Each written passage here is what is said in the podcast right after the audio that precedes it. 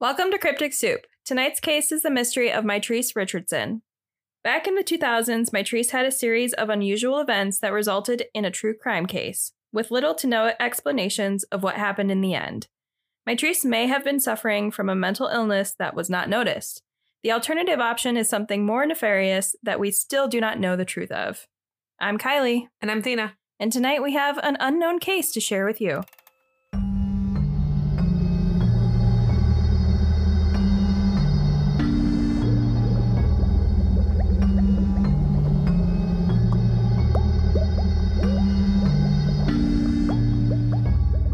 Excited, jumped in with that. And I'm Thena. What up? Hi, Dina. hey, what's up, guys? Hello. How are you, Kylee? It's been a weird day. Why? I don't know. It's just been a weird day. It's mm. been a weird Monday. It hasn't felt like a Monday, I don't think. People are. Can you can y'all just like stop being shitty people when you call people? Oh, also, if you guys don't know, we record on Mondays. Yes. Because everyone's like, it's Thursday. We're like, what? Oh, yeah. no Monday. yeah. Stop stop being assholes to customer service people on Mondays. Okay, thanks. PSA. Mm, I don't really think. Well, I like missed. Um, I was gone for two days last week because of like vacation and stuff like that. So it felt like a really short week, which then made the weekend feel even shorter. So it was just like a weird week weekend, and now it's like Monday and it doesn't feel it. It's just weird. It's just weird. Mm-hmm. Well, do you want to hear something weird that I found Weird me up. on TikTok again? Um, so remember how we covered the Mandela effect? Mhm. Okay, well, it has been proven that it is a government. The government's doing it. mm It's been proven. Uh, the main one that they talked about, which I believe that we did talk about in the episode in the archives, um, is the fruit of the loom. Okay, wait, wait, wait. No, no, no, no, no. Because I actually know where you're going with this, and here's part of it. Here is part of it. It's the Uh-huh. same thing with Pyrex Pyrex. No, that has been disproven by people that actually work at Fruit of the Loom. Here's what it is. Yeah. You know the cornucopia thing Yeah, and how people think it wasn't? yeah. There's two Fruit of the Loom brands. There's a knockoff brand that is also called Fruit of the Loom. And in I guess other, I have to watch. in I'll give you the TikTok so you can post it. But Yeah. Because what it is in in other countries, It was did different. have a cornucopia yeah, because it was like an off brand. right. So that's just like some people nowadays are like, oh my God, my family always owns Pyrex. And I noticed that the P in Pyrex is capital. And then people are like, no, it's always been lowercase. Nope. There's two exact identical brands with the exact same name that make the exact same products in the exact same size, shapes, dimension. And they are both called Pyrex. Here's the difference one is made from tempered glass, and one is made from glass hybrid. Stop. I'm not kidding. And so like one you can cook up to one uh, a certain ty- type of temp and stuff like that, and then the other one you can't. One's more durable. Mm-hmm. Hmm. And that's like what it is. Hmm. And I was finding this out the other day, and I was just like, now I don't even think the Mandela effect's real. I just feel like you guys are fucking with us to try to like make more money. Well, that's what I mean. Like it's like all a plure for for money, Well, like yeah. marketing. It's all for marketing. Um, I saw something weird on TikTok. Yeah? Mine's very different than yours. And I was gonna bring it up another time, but not this one. I don't know when I'm gonna bring it up, but I'm gonna read them and show you guys them and stuff. But um, you okay? Like okay, Kylee, hey, what up? Do you know that trend where it's like this is something that would put a Victorian child into a coma, and like you say the most like obscure thing? Yeah. I found a different version, Okay. and it was like kind of making fun of Americans because they're like Americans think they eat such weird food, and it's like here's a food from my country that would put an American person into a fucking coma. uh-huh. And it was people from like Antarctica or like Iceland or something like that. And uh-huh. bro, this food was the most fucked up shit I've ever seen in my whole life. And so many people were like, oh, yeah, that's really common. I eat that all the time, like where I live, blah, blah, blah, over in, you know, whatever country this was. Uh-huh. And then all the people that you could tell that were not from that country, even people that weren't even American, this one person's like, I'm from Dublin and you got me fucked up, bro. and I was like, huh. Okay. Okay. Can't pronounce any of them, mind you. So the day Was I it like bugs or what? No, it was like first off just weird shit. Like I I don't even know how to describe what it was. It was just weird stuff. But then sometimes it was like a weird combination of food, but then other times it was like we eat a bull's testicles dipped in, you know, like something like that. Where it's like, okay, yeah, I, yeah, yeah. I know other countries that eat that. And then they're like, but we dip it in fish and fly larva and then grill it in the sperm of a fucking cod. And I'm like, wait, okay, wait, wait, wait, wait, wait. And then they're like, wait, wait, wait, wait. and they're wait. like, and put it on a bed of arugula. And I'm like, okay, well, okay, you sold me there. No, um, I can't remember what it was, but there were some really weird ones. So um, I would not even be surprised. yeah, so I'm gonna bring that up sometime when I try to learn how to pronounce them all, but not not now, not yet. There were so many- one of do them some was like- research, Dude, literally one of them was like 30 letters long and there was only two vowels and I was like that's not a word. how do I do that? Where where are all the letters they're missing? That's not a word. There was like nine V's and three of them were in a row and I'm like, okay. it's a sound more than more than it's a word. I'm gonna fuck it up. It'll be uh, Christmas characters all over again, available in the archives. Oh, you want to tell them what I got you? Oh, Kylee bought me the Chicago Diner cookbook Yeah. because I don't know if you guys have heard me talk about it. I talk about it all the time. I really like the Chicago Diner. It's my second favorite, um, third favorite restaurant in the world. I thought it was second. Mm, no. It's my second favorite in all of Chicago or like all the Midwest. My all time favorite restaurant is that one that's on the West Coast, Mhm. The Butcher's Daughter, which Yes. sounds like it's a meat shop. It's a vegan restaurant that's attached to a flower shop. My, I love that. that sounds so hipster of me. it really does. um, my second favorite restaurant is the Handlebar in Chicago, and then the Chicago Diner comes afterwards. But they're very, very close. Sometimes the Handlebar's menu will suck to where it really makes me question things. Oh, is it like rotating? Yeah. Gotcha. So you know how I'm a epileptic? uh-huh. Corey put this fucking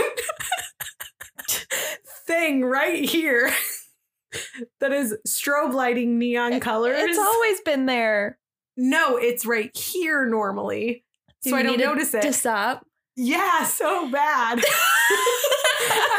Trying not to have a seizure while we're recording. there's a uh, there's a there's a A button a remote.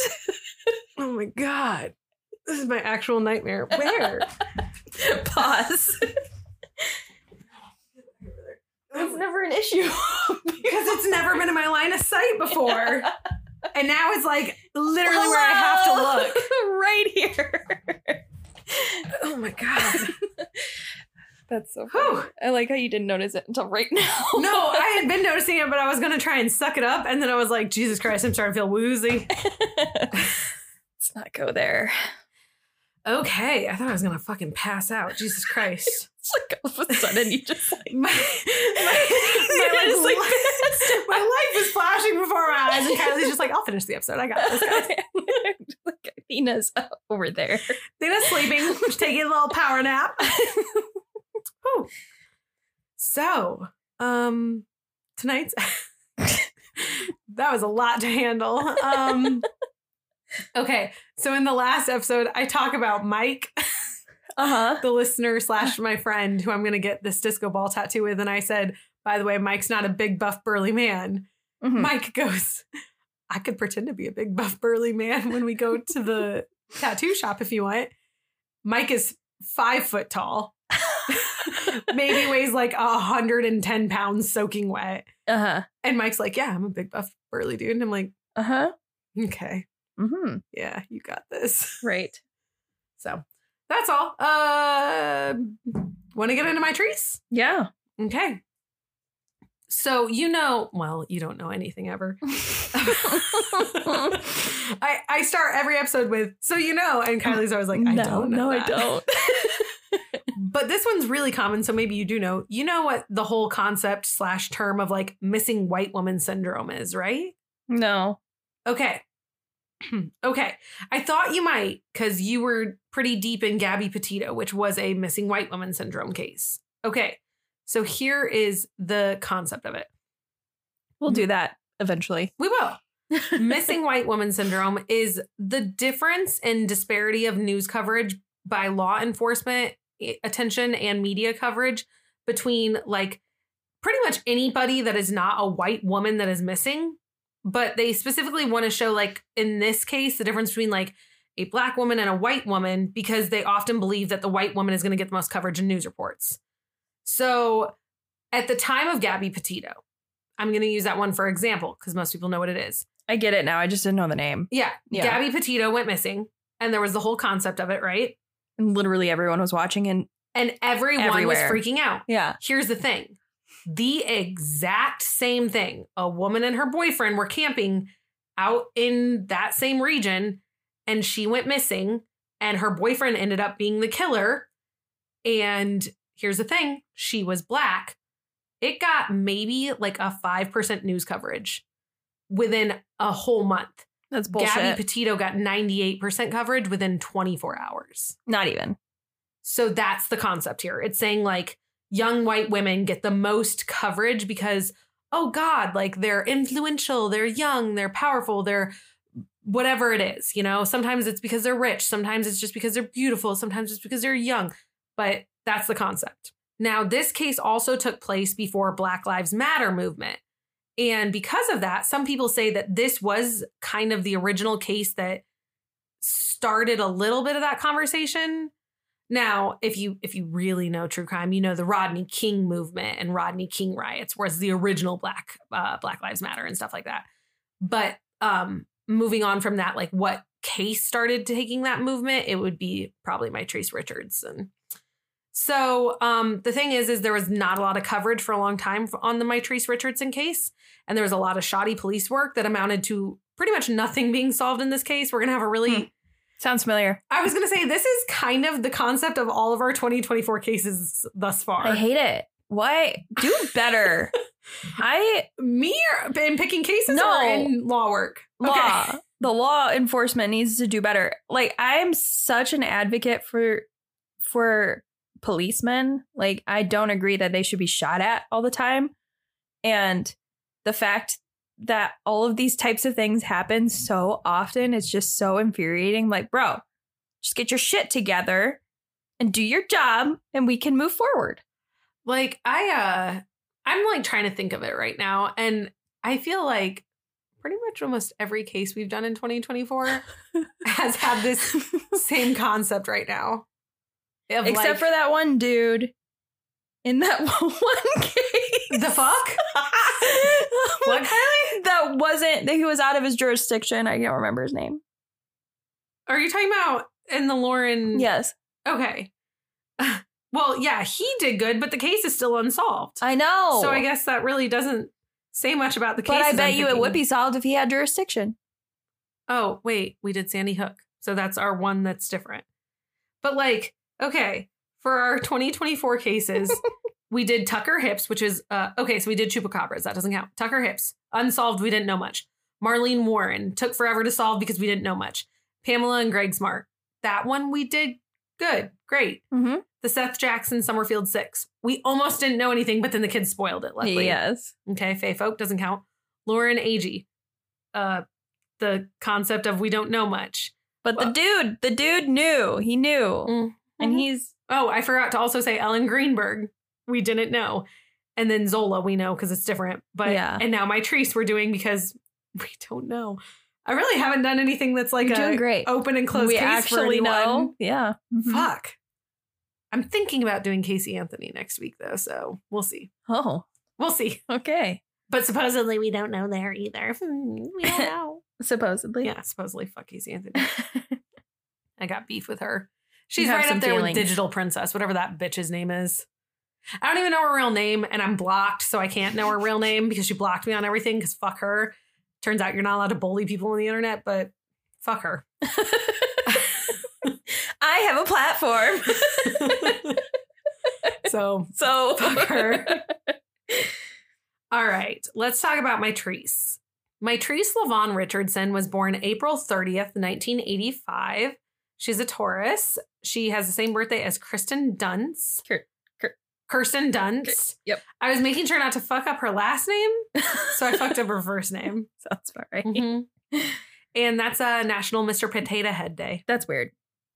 Oh, Why is why why does he need a day? well, why not? Barbie has her own day. Don't ask me what it is. I don't know. I'm actually surprised. I just know she has one. I'm re- I'm actually really surprised you don't know that. And she was born to parents Latice Sutton and Michael Richardson. I know normally at this point I just like glaze over the parents, but I do feel like her parents add a little bit more to the storyline So I want to rewind a little bit and talk mostly about her mom. I could talk about Michael because he had a rough childhood, but I, I like Latice's storyline better to show the development of Mitrice, I think. Michael's storyline only shows like Latice's storyline, but I think Latissa's show is my Mitrice's. Whoa. Got it. I fo- I'm following. yeah, I'm so sorry about all that. Okay. So Latice Harris grew up with her grandparents, Eddie and Mildred, Love it. because her father was gone and her mother was an alcoholic. Mildred will become important to this whole storyline. You'll hear about her a lot. Uh, Latice had seven siblings. They were scattered throughout the foster care. And on Mother's Day in 1980, when Latice was 12 years old, she was uh, hanging out with her parents and she watched Eddie, her dad, shoot her grandmother three times once in the finger and twice in the torso. And then he pointed the pistol at himself in the chest and ended his own life.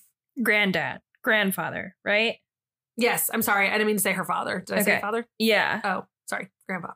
Then um, Latice and Michael Richardson grow up and they meet in their junior year of high school at Locke High School back in 1983. And then she ends up pregnant her senior year with Mitrice, and she's trying to juggle school and be pregnant. After the couple graduated, Mildred started to care for Mi- Mitrice. Oh my God, these names. They're so hard when they're all next to each other. yeah. Um, she did this pretty much so that Latrice and Michael could try and like work on things. And the thing is, as I said, Michael had a troubled past himself. Uh, he just wasn't doing too hot. So Michael, while he was in high school, was a small time drug dealer, but he ended up kind of following through with that for the rest of his life. He ended up not being around for a lot of Mitrice's life, mostly because he had a series of felonies that were mostly drug related. And by 1989, he had to serve an eight year sentence at Soledad State uh, Prison. After four years, he was transferred to a smaller prison, but I don't know where or what happened after that. During this time, Latrice met Larry Sutton. So Latrice and Larry now get together and she marries him, and he actually raises Mitrice. So she really depends on like her stepdad instead of her dad. Now, they lived in Covina, which do you remember what case Mhm. takes place in Covina? This Santa, Santa of Covina. Santa of Covina. yeah. didn't know if you Look at me. I know something. Um, they end up moving to San Gabriel Valley, California, though, around not very long of 1993 because of the Rodney King riots.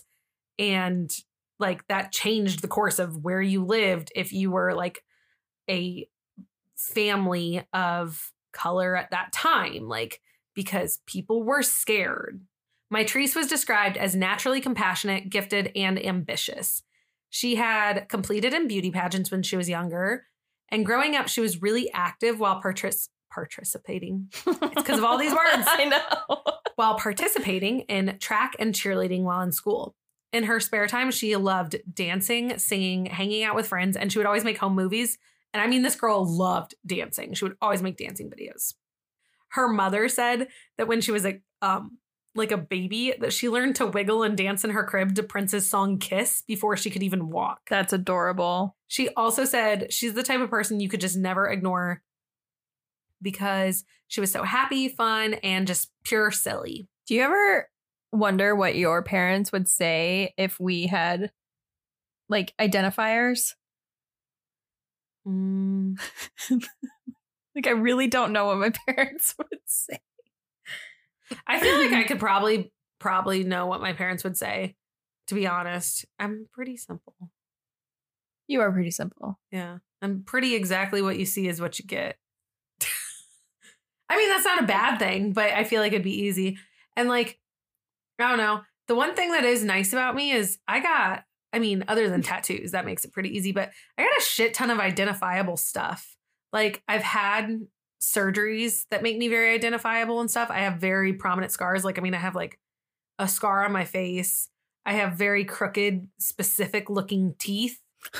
um, I have a birthmark on my back.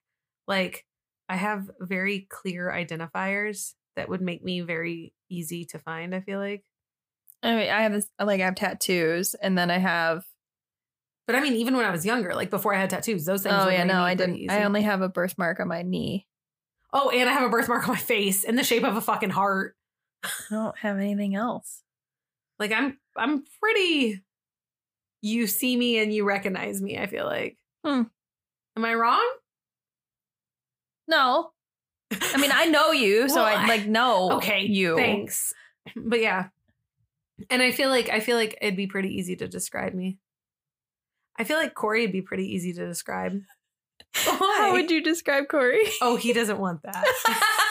he doesn't want me to. I'm just saying I could. I feel like the hardest one would be Margie. yeah. Margie would be difficult. I guess she's just gonna Sleep. die. She's Oh, gonna sleep sleep. Yeah, all the time. yeah. every Like, day. What did she enjoy? Those people that are always like, "Oh, they lit up a room." I'd be like, "Margie walked into a room." That's that's that's all. We can move on. And they're like, "Well, what'd she do when she walked into it?" She, would make sure no one corner and did not talk to anyone.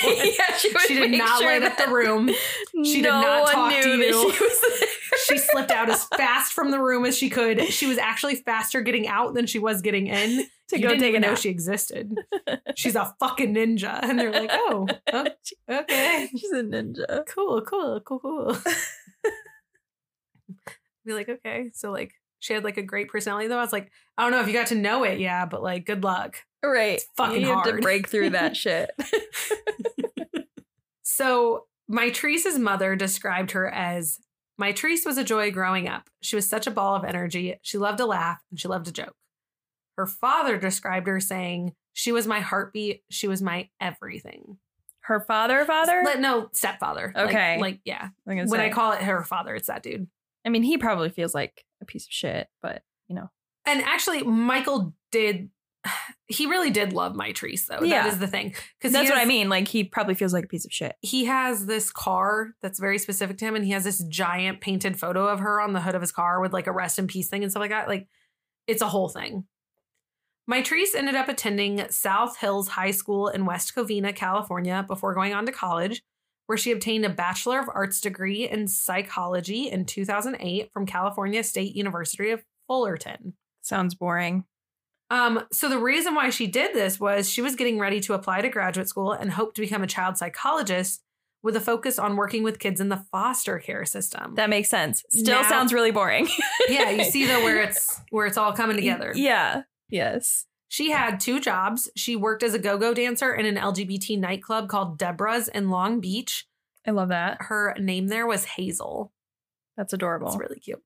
And she worked as an intern for Dr. Rhonda Hampton for psych stuff, you know? Mhm. Yeah. Um, she was an openly like she she openly came out as a lesbian. She had came out to her family about a year before this, and her family was extremely supportive and proud of her for telling them. There was like nothing bad about it.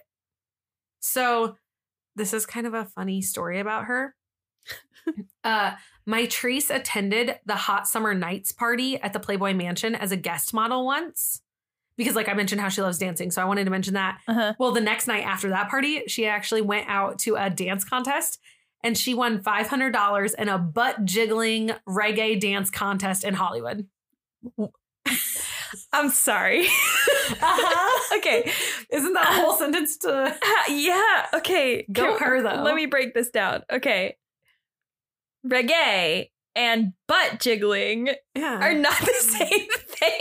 I think she also really liked reggae music because even during the time of this, she's wearing like a Bob Marley outfit the day of this event. yeah. So, I mean, I might be like potentially putting I my feel feelers like- out, but I just feel like that type of music is really like slow and Yeah, moody and hard. vibing, and butt jiggling does not go with that. she's slow jiggling that booty though. She's doing good. slow jiggling. So I, Mitrice is gorgeous. That is the thing. You can see her in competitions. There's this one where she wears this gold dress. Uh, she is absolutely gorgeous. They say she's really well spoken. She's very calm. She's very like easy to talk to, things like that. Here's the thing when you start looking up this case yourself, you're going to look at this photo of her from this day of this case, and you're going to hear things about this case, and you're going to be like, this woman is not well spoken. She's a fucking nut bat case. And also, she looks rougher than hell. No. It was just the worst day of her life. This day, Mitrice looks and acts differently than any day in her whole life. Okay? So Good to know. Mark that in your little thought pocket. Put a pin in it. it's not called a thought pocket either. Amanda, what the fuck is it called? she never yelled at me about what it was. Shady bitch. At the time of her disappearance, there was some varying reports about Mitrice's relationship status. Some people say she was still currently dating her fr- her girlfriend named Tessa Moon, who she had been pretty much dating for the past 2 years. Um some people said like they were still talking but not together and then others say they had earlier broken up in spring of that year. But it is so varied and no one has came forward with a 100% concrete answer. So who kind of knows where that is? But just she had been dating Tessa for the past two years, and it gets brought up a little. So, also at the time of this case, Mitrice was living with her great grandmother, Mildred. Mildred! so, Mildred lived in South Los Angeles, and Mitrice was 24 years old. Mildred's either 90 or 91 years old, something like that. Like, she's, Oh, wow. she's an older lady Yeah. now. And she kind of does need someone to help take care of her. So when Mitrice offered, her parents were like, yes, that works out perfect because then we don't have to send Mildred to a home. That's fair. It just like best of both worlds there. Yeah. And because it kind of keeps Mitrice in line because you're not going to come home partying after living with Mildred. Right. Like the craziest thing is you're going to go to your little go-go thing and then come home and be like, oh, I got to sneak in because it's 2 a.m. and I'm going to be quiet about it. But you're not going to be like, I'm going to party now. right. this whole thing was about circa 2009 at this point, and she's 24 years old. She's living with Mildred, and this is when things take a turn. Mitrice goes missing, but it's all the circumstances that lead up to her disappearance that really make people confused. So let's start discussing the day of the event of her going missing. Because depending also on some true crime cases you hear, people might classify this case as a missing persons case, and some might classify it as a murder case and some might classify it as a suicide case Oh. because different things have happened over the year and this case has evolved. Okay. So it's one of those where, like, if you listen to someone cover Brittanee Drexel two years ago, they're like, oh, it's a missing persons case. But now, if you listen to a Brittanee Drexel and we know the truth, you're like, it's a murder because we found her now. Right. So that's another thing. The Mitrice case has gotten further along. It's evolved. Yeah. On September 16th, 2009, Mitrice left early from work, climbing into her 1998 Honda Civic. Her colleagues described her as overly excited and unusually bubbly that day. She ended up leaving for work, and uh, then around lunchtime, she goes goes to lunch, and then just never comes back to finish her shift. Sounds great. Mm-hmm. Mhm. When I worked at Starbucks, people did that. It was the absolute. They just thing. weren't coming back. Yeah, no, they they quit. They It quit. wasn't- That's how they quit. Yeah. That's how they put their notice in. Also, someone did that one time when I worked at the animal shelter. They're like, "Oh, I'm going to leave on my lunch," and then they never came back. That sucked. I love that. Yeah. I Love that for I've had a lot of jobs where people do that because I have had the worst jobs ever. when Mitrice left work, she stopped at Mildred's house, and then she left before she told Mildred where she'd be heading next. So Mildred's like, "Oh, okay, that's kind of odd, but okay," So she went for lunch. She went home to Mildred, and then she and then left. left again. and then she never showed up to work, and she didn't tell Mildred where she was going. correct. Got it. She actually goes someplace else next. She stops at her aunt Lauren's house in Inglewood. Her aunt wasn't home, so she left some of her like business cards that said Hazel and like talked about like the club that she worked at. And when I say she left these cards like on the porch and stuff, they were everywhere. They were on the porch, they were in the doorway, they were in the front yard. Like there were so many cards. That's a little sus. Then Mitrice left a note on Lauren's husband's windshield that seemed like a random collection of thoughts and doodles and like just kind of out there thing. She then, on one part of the paper, writes from a scorned black woman, which could have been a joke. People are like unsure, like, oh, I'm mad that you weren't home type thing, Mm, and okay. joking around with him. Um, and then I think she wrote like, mwah, love Hazel or something like that. Like it was kind of, some people wonder if it was meant to be like a funny note or if it was like a rambling note. So it depends on, I guess, Regardless, it seems very out of character. yeah, it's it maybe is part of the relationship she has with this aunt and uncle, but no one's sure because the aunt and uncle have also been like, well, now we think it's weird because of what happens later. But it could have been funny in the moment, but now we don't know if it was meant to be funny because maybe she was losing her. This was the mental break starting to Uh-huh. happen. Okay. She then goes for a drive. And when I talk like she's going for a drive, she's driving out into the Pacific Coast Highway, not a place she normally goes. And then she says she sees these lights and she enters the parking lot because it's calling to her. What she enters is the parking lot of Geoffrey's, the restaurant. And it is pronounced Geoffrey's, not Jeffrey's. Got it. They will correct you. okay. So, Geoffrey's is this restaurant that's regarded for its like high four star rating views of the Pacific, and it's like super expensive. And you'll find that out when I tell you what she orders. Like it's it's posh, which a lot of places in Malibu are posh. Like hmm that is a Oh well, yeah, expensive area. slightly. Yeah. And Latice is like, wow, that's already really weird because Mitrice does not go to Malibu. That's not a place she hangs out. That's not like a place where she knows anyone. So why did she go all the way to Malibu for lunch? It's like a 40 mile drive to there. And Latrice later is like, it's just weird because someplace so crowded and expensive would not appeal to something Mitrice would want to do for her lunch. But what's more odd is what happens with Mitrice's behavior at Geoffrey's. It was bizarre from the moment she pulls into this restaurant parking lot. So Geoffrey's is valet only. So Of course. she, yeah, she pulls in, and at first she tries to park her car, and they're like, "Hey, we're valet only. We'll do that for you." And she's like, "Okay, sure, yeah." And it's like a five dollar valet, whatever. And but I mean, back in the that five dollars doesn't sound much, even in No. two thousand nine. I feel like so Yeah. whatever. But she she pulls in and they're like it's valet only and the valet kid's like hey i have a few cars in front of you i'm going to do those first so he assumes that she would just sit in her car or like give him the money and like walk away right Right. so he's doing these other cars and then when he walks back over Mitrice is inside his car which is just like parked off to the side and unlocked Okay. and she climbed into his car mm-hmm. okay. And he's like, What are you doing? And she's flipping through all the CDs in his car. And he asks her if she was okay, because obviously what she's doing is weird. And he's like, What are you doing? And her only reply is, It's subliminal. So he's like, okay, that yeah, that that's that's weird. Not He's helpful. like, I don't like that. So he notices that her car, he says it looks like it was ransacked and it was a disheveled chaos.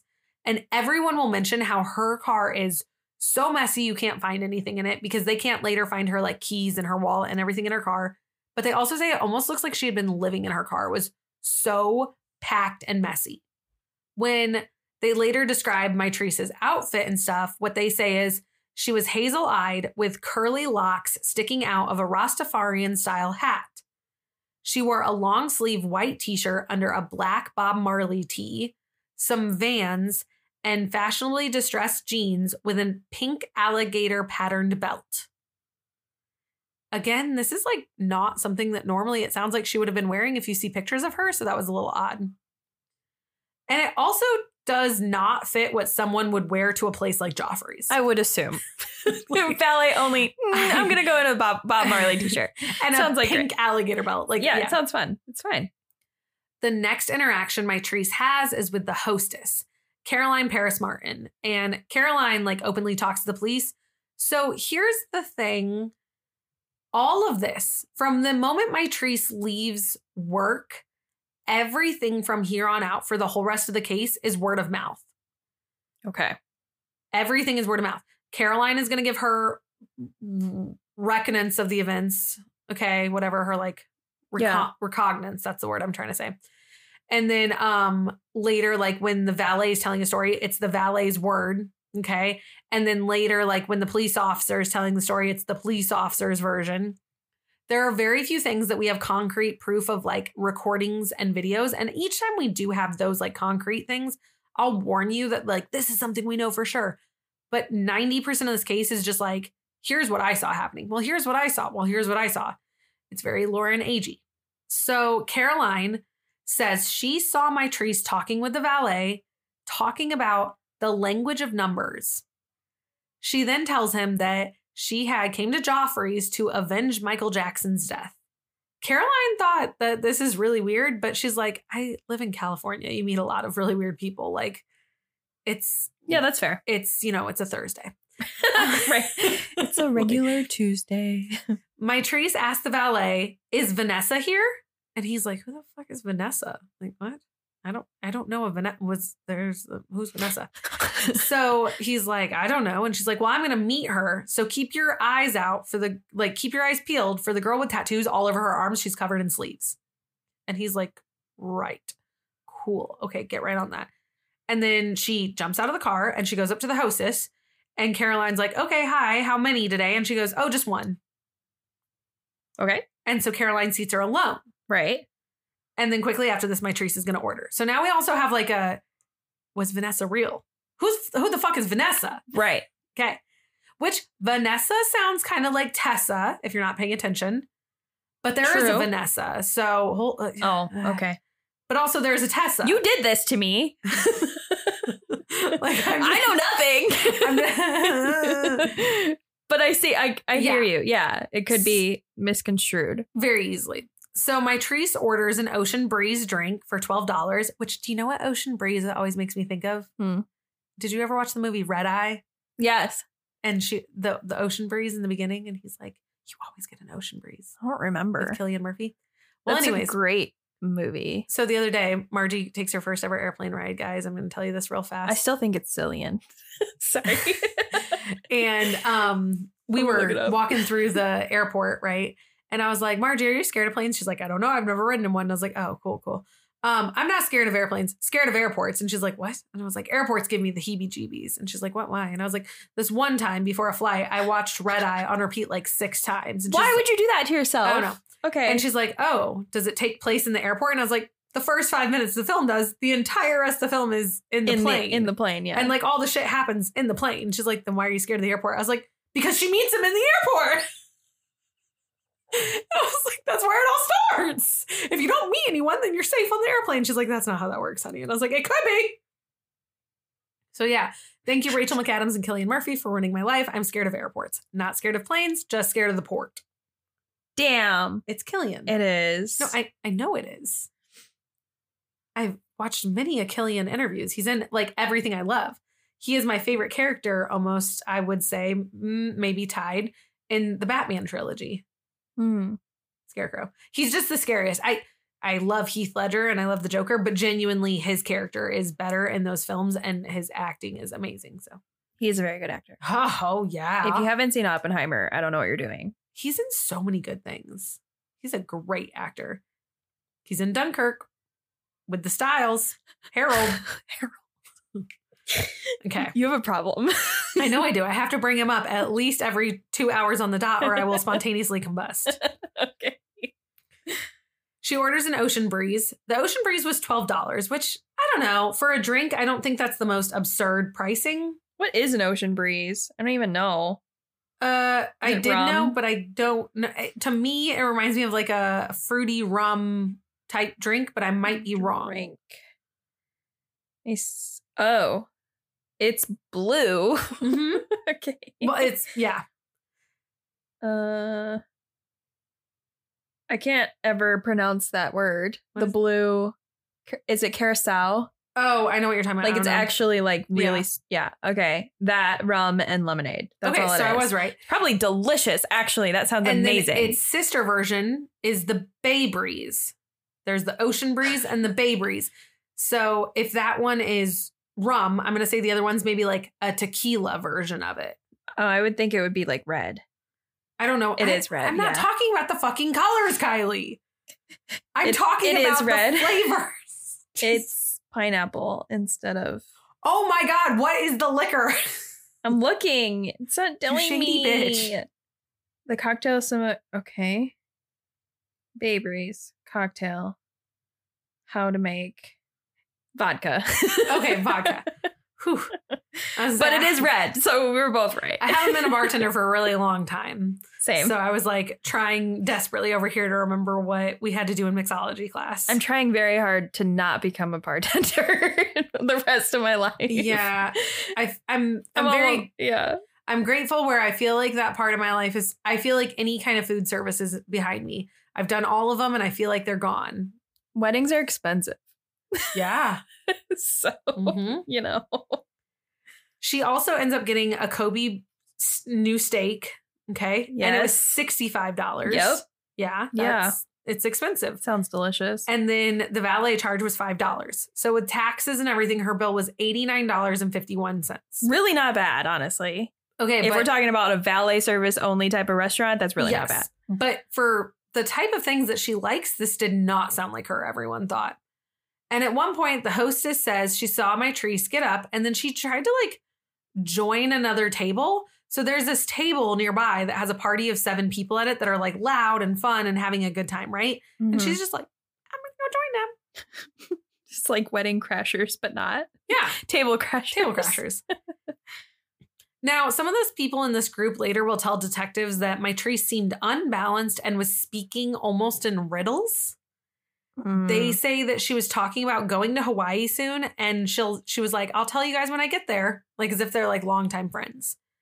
They said she was talking about astrological signs, number signs, and many other random and odd things. Which later I do put in like a a conversation between detectives and some of the party members. Now, eventually, Mitrice gets up to start trying to walk out of the restaurant because they they warn her. They're like, "Don't you need to go back to your table and eat?" And she's like, "Yeah, I will. Okay." So she goes back to her table and eats. And then eventually, when the party of seven is leaving, she gets up and starts leaving. And Caroline or Carolyn, I don't know which is her name to be honest, but um, Caroline, the hostess and the manager at the time, like not the not the whole building manager, but like the manager on duty, Mhm. is like, um, she's leaving. so they're like, hey, you didn't pay. And she's like, well, I thought that party paid for my bill.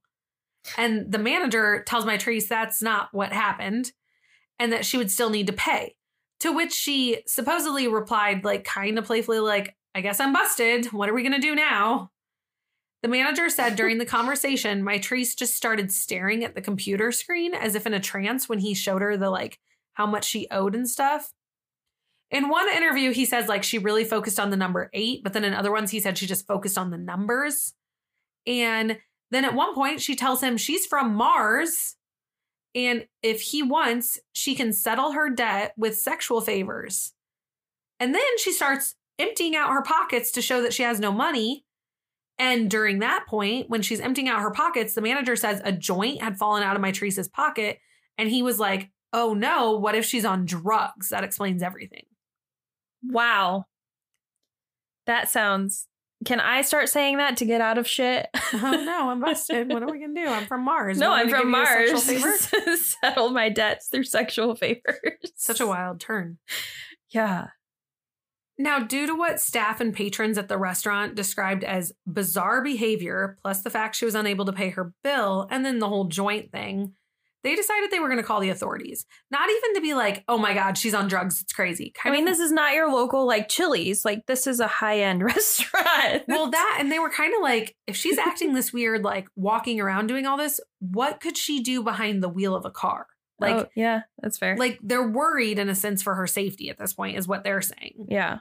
So they call the Los Angeles County Sheriff's Department and get transferred over to the Malibu Lost Hills station.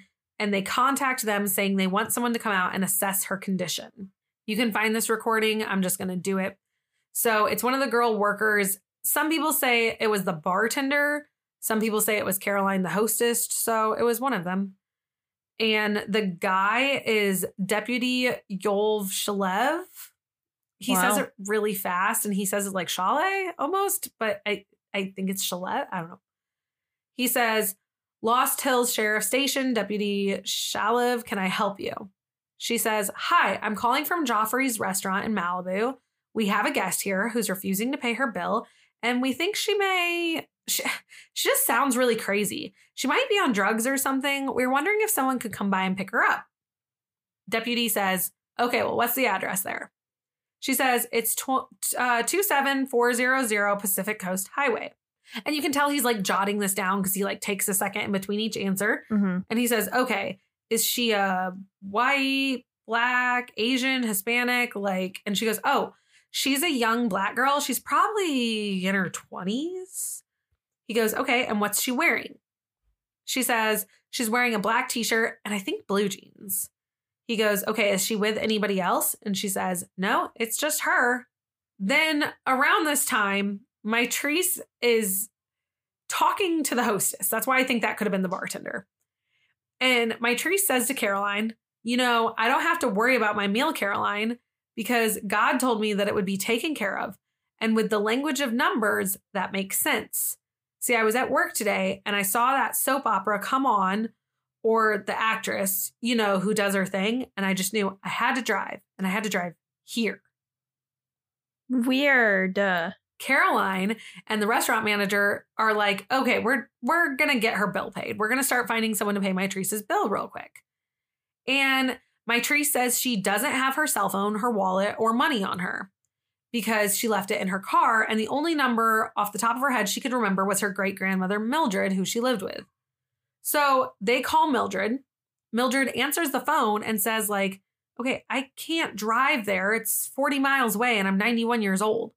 So how about instead I give you guys my credit card number? And the restaurant's like, we can't do that because it requires a signature. dumb.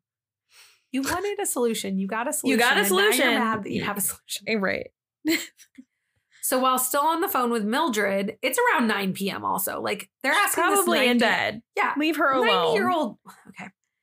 Three officers arrive at the restaurant. They're the Lost Hill deputies Frank Brower, Armando Lurio, and John McKay.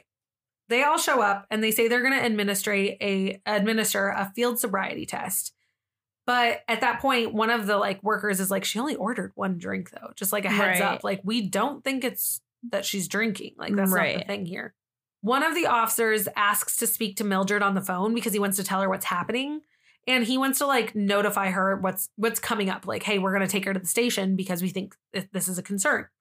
So this makes Mildred really concerned because again, she's 40 miles away, it's late, and she's 90 fucking years old. Right. So then she asks if she can speak to Mitrice. So the officers hand the phone over to Mitrice.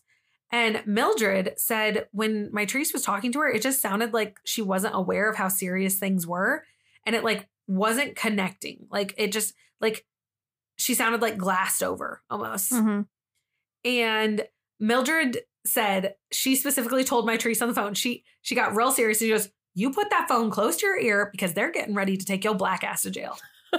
like she is mad at her great granddaughter right now, Well, absolutely. and she's literally trying to warn her of the severity of the situation because she's like, "You are not grasping this. I am going to tell you what is happening. Like, Right. kid, stop." Right. Quickly after this, the phone call ends. So now Mildred calls Latice to tell her what's happening about the situation. And people are like, well, why didn't she call Latrice? And remember, she didn't have Latrice's number off the top of her head. Yes. My Trice Latice. Yeah, good luck. Well, maybe it's Latrice, and I fucked up the first time. At this point now, I'm questioning myself. her mother. Just say her mother. So that night, the owner of Geoffrey's, who's Jeff Peterson, wasn't at the restaurant. So now also the restaurant's trying to get in touch with him. Absolutely. Because the employees are trying to tell him about like this situation that's unfolding with Mitrice. It's just a shit show. A lot of phone calls right now. Right. Now, before authorities and Mitrice leave to go back to the station, she all of a sudden mentions, like, she's like, by the way, my wallet's in my car. Like, that's here, that your valet moved. So two of the officers were like, oh, um, okay, let's go get that. So Officer McKay and Brower go to search Mitrice's car, which remember is like a fucking shit show of a mess Right. they said they found several prescription bottles. I don't know if they were empty or not. Okay. Okay. They find an inhaler and then they find less than an ounce of marijuana, which they also found the joint earlier, remember? So later they say they found two full gallons of Smirnoff vodka and half a case of Tecate, Tecate, Tecate beer and half a container of tequila in the trunk. I've never heard of that beer. Me neither. Interesting. Maybe it's a California thing. Maybe. According to the officer named Brower, he said he was informed by the other officer, the one that was going to be doing the arresting, um, Lorio, Lorio, Mm-hmm. that Mitrice was possibly drunk and making odd statements. Authorities administered the field sobriety test at this point, and then Officer Brower checked Mitrice's eyes and pulse. They determined she did not seem intoxicated or even under the influence of any substance, but they decide to take her in for her own safety because they don't think allowing her to drive while acting in such an odd condition would be a good idea for anyone. No kidding. And at this point, also, like, It's not even about the bill because now the off the officers, the um workers at Geoffrey's were all like, "We'll just pay the bill." Like They're we're not worried. yeah, they're like, we're more worried about her mental health right now. She seems to be going through something. So it's not like a, oh, this is the money thing. yeah. The arresting deputy, Lorio, Lor- Yeah. Lorero. Yeah. There's like that extra R there. The extra R at the end is confusing. Lorero was ending his 17 hour double shift Gross. when he had responded to the Richardson call. So some people have a lot of beef with that because they think that he shouldn't have been doing an arresting like arrest. He should have been referring her in for a 5150 so she could have been properly evaluated. But instead, he handcuffed her and put her in the back of his patrol car to take into the station. Deputy Larry Rowe drove her over to the Malibu Lost Hills Sheriff Station about 20 miles away, where she would get booked, fingerprinted, and locked in a jail cell. so they're saying like he was too Tired, tired to do to, deal with all of that and the paper. Yeah. Yeah. Okay. Now, at this point, her vehicle gets impounded, and her mother calls the Lost Hills station to find out what's happening. And again, all of her stuff is in this vehicle. Right. phone, wallet, money, keys, purse, things. Her mother asks several times. You can hear multiple recordings of her talking to people, asking several times if Mitrice will be released that night. Because remember, it's it. She was at Geoffrey's at nine, and now they've driven there and everything. So it's probably like ten or eleven at least at this point. Right. And she keeps asking, like, is she is my daughter going to be released this night or the next day? Because it is dark out. My daughter is not from there. I do not want my daughter outside alone at nighttime in this area since she is not from there and she doesn't know the area, especially with how she's acting. No, clear. Yes. Clearly. And also, I hadn't mentioned it, Latice has another daughter. Latice has a daughter named Maya, who's 10 years old. And Latice is like, oh my gosh, like, that's a really far way to drive. It's really late. It's really dark. My daughter's in bed. Like, I'm not being a bad mom. I genuinely just want to know because if so, I will get ready and go right now. Right. But if not, and she's like, if it's it's late and I don't want to come out that way at night, if she's not going to be released because I don't want to just sit there in my car for hours because they're probably not going to let her just sit inside the cell for a while, like you know. So she's like, I just want to know, are you going to hold her there or what is happening? The deputy on the phone assured Latice that Mitrice would be safe at the station. To this, and that she was staying overnight. Her mother literally says, This is so fucking sad because you can hear her in the recording. She says, I think the only way I'll come and get her tonight is if you guys are going to release her tonight. She definitely, she's not from that area. And I would hate to wake up to a morning report girl lost somewhere with her head chopped off. Because Oh otherwise, gosh. I would just come there.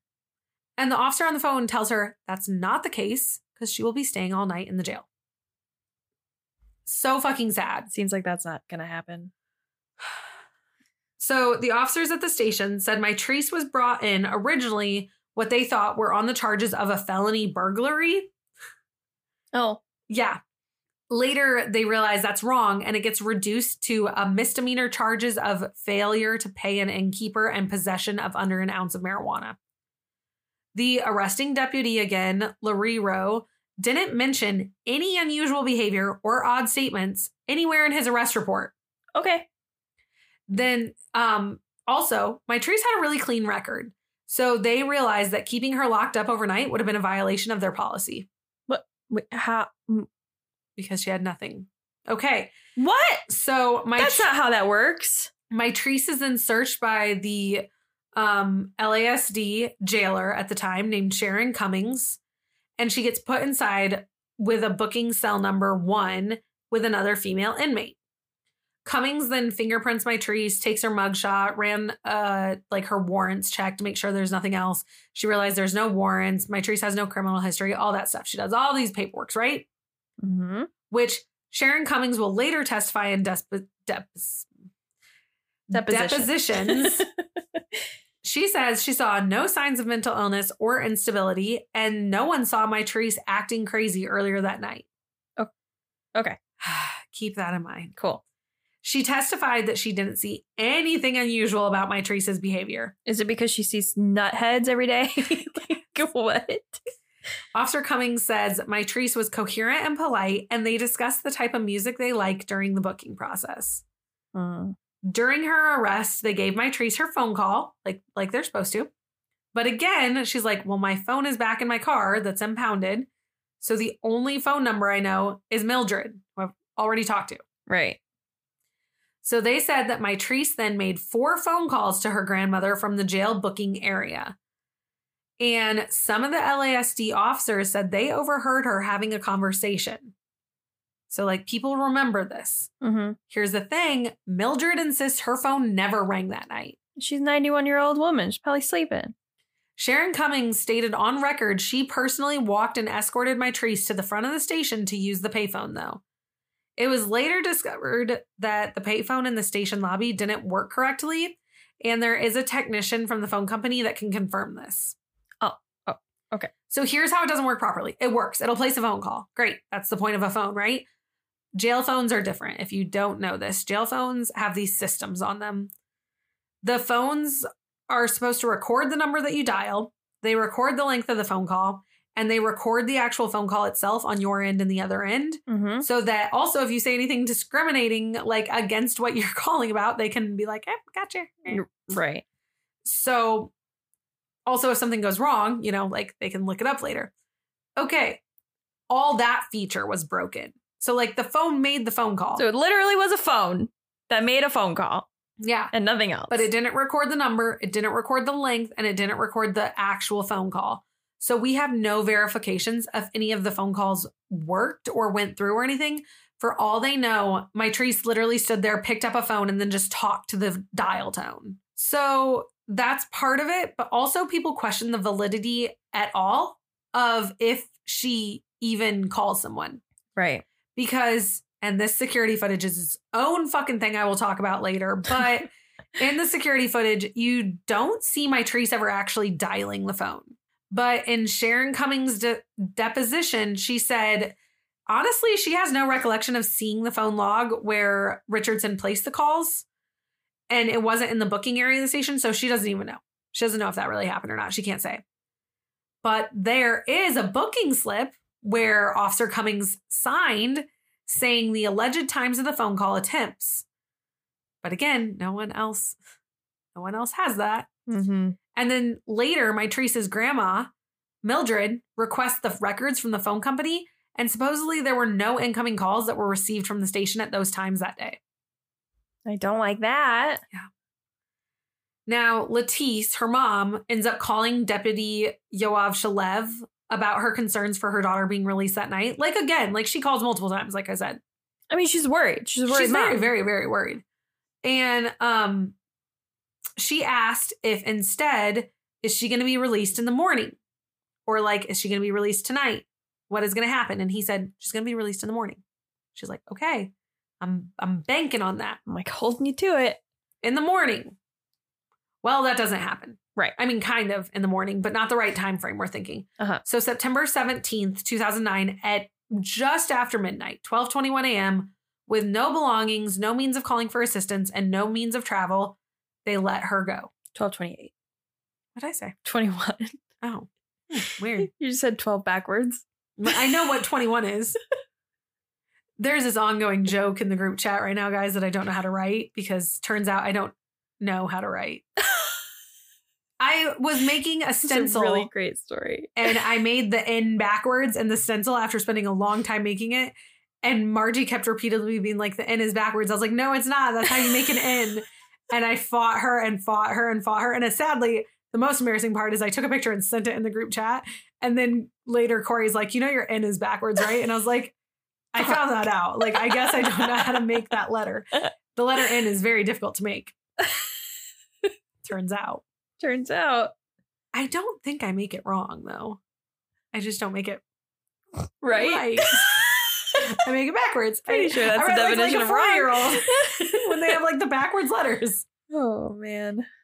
So at this point, Deputy Shalev said that he actually gets off work. Now, uh, here's the thing he gets off work, and around that time was when that last phone call from Latice gets placed. And he said he just happened to forget to tell the other officers about Latice's concerns for her daughter. Convenient. And it's those next officers that let Mitrice go. So they didn't even know that Latice was freaking out about it. Steve Whitmore, who is a spokesman for the Los Angeles County Sheriff's Department, said Mitrice was released from jail because she exhibited no signs of mental illness or intoxication. She was fine and she's an adult.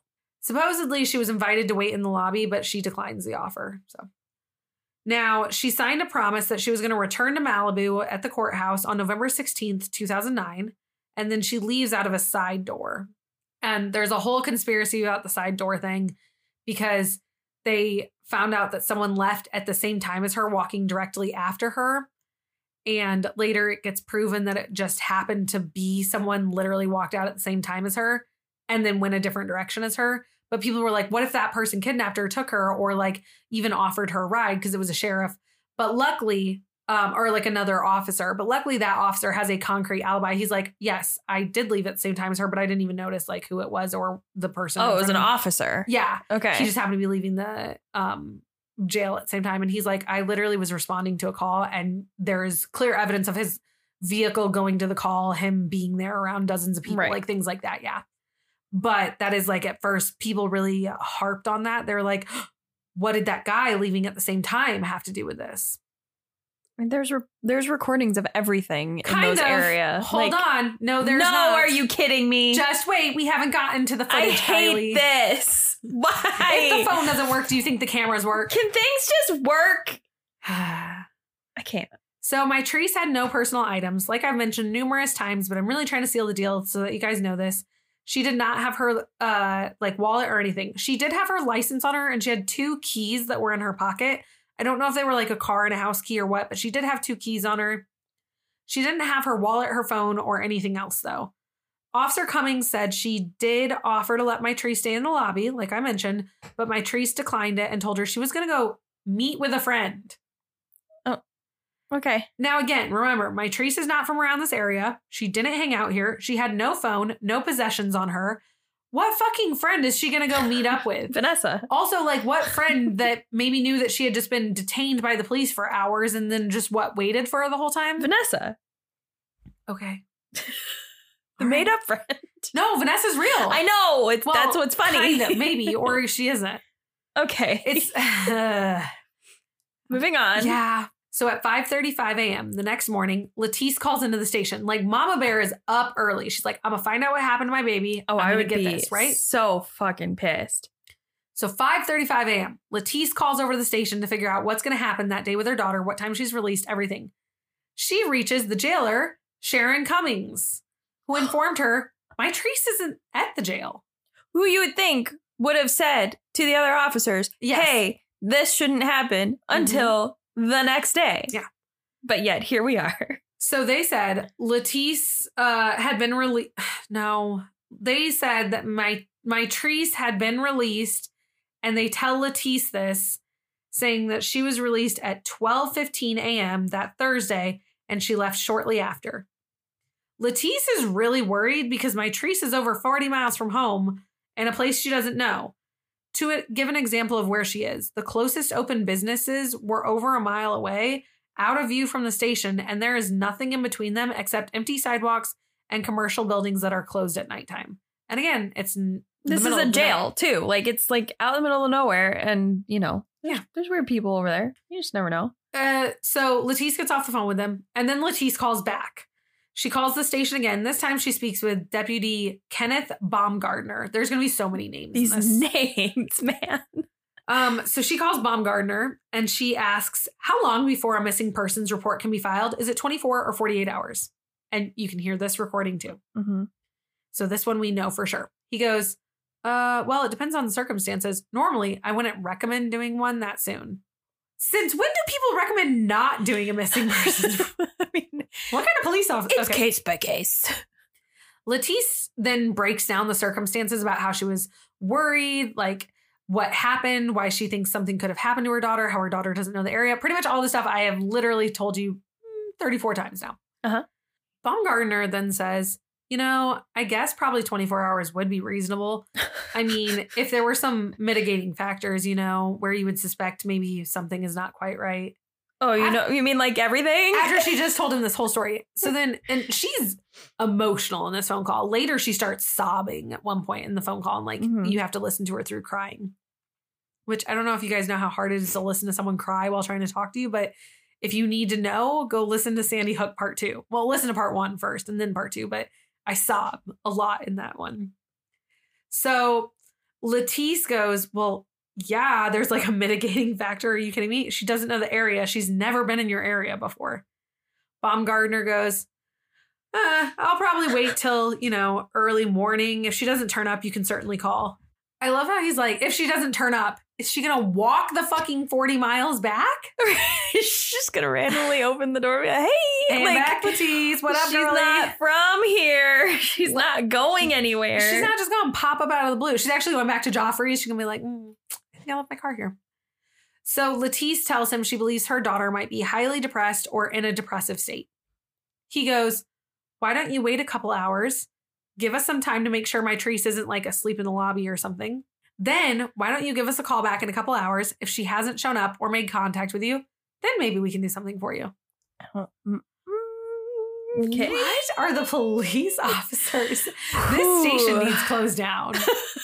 Bro. doesn't work. The people don't work. I don't know what's happening. Recordings? No, those don't. those? Those? those don't. Those don't happen. That's not a thing that they do at jails. Uh-uh. We don't need evidence. No. Evidence. Nah. So it had been approximately five hours since Mitrice had been released. And a person that was matching her description was seen on a property in Monte Nido neighborhood of Dark Canyon, which is where she is. Dark Canyon. Sounds ominous. The So does Monte Nido. yeah, Like Nito, like neat, like Nido, like that's seven, Nito. yeah, like the seventies. Nido. We both even did the little Yeah. peace sign. Nido. Nido. The homeowners called the station and reported the incident, and a patrol car was dispatched to the location. Deputies allegedly searched the area and had no success of seeing anyone. Allegedly. Yeah.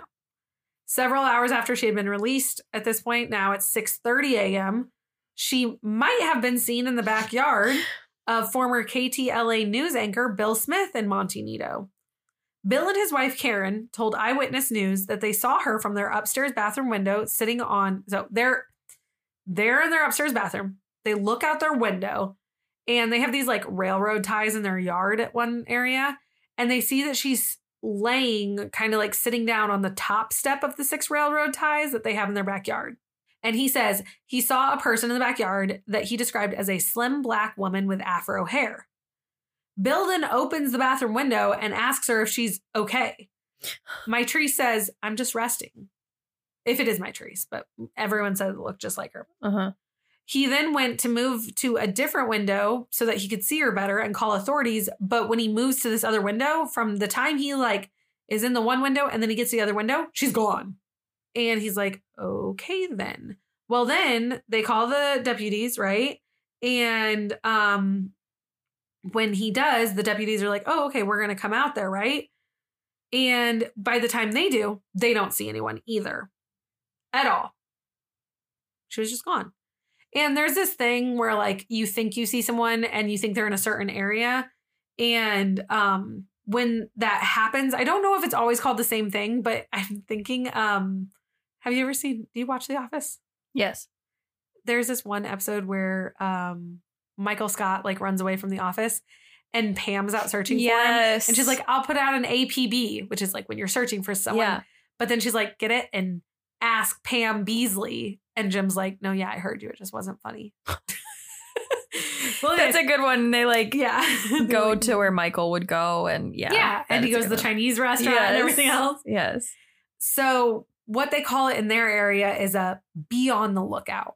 Okay. Okay. But they don't issue the be on the lookout. They don't issue this alert for another six and a half hours. So it's like noon. Uh, I guess. Okay.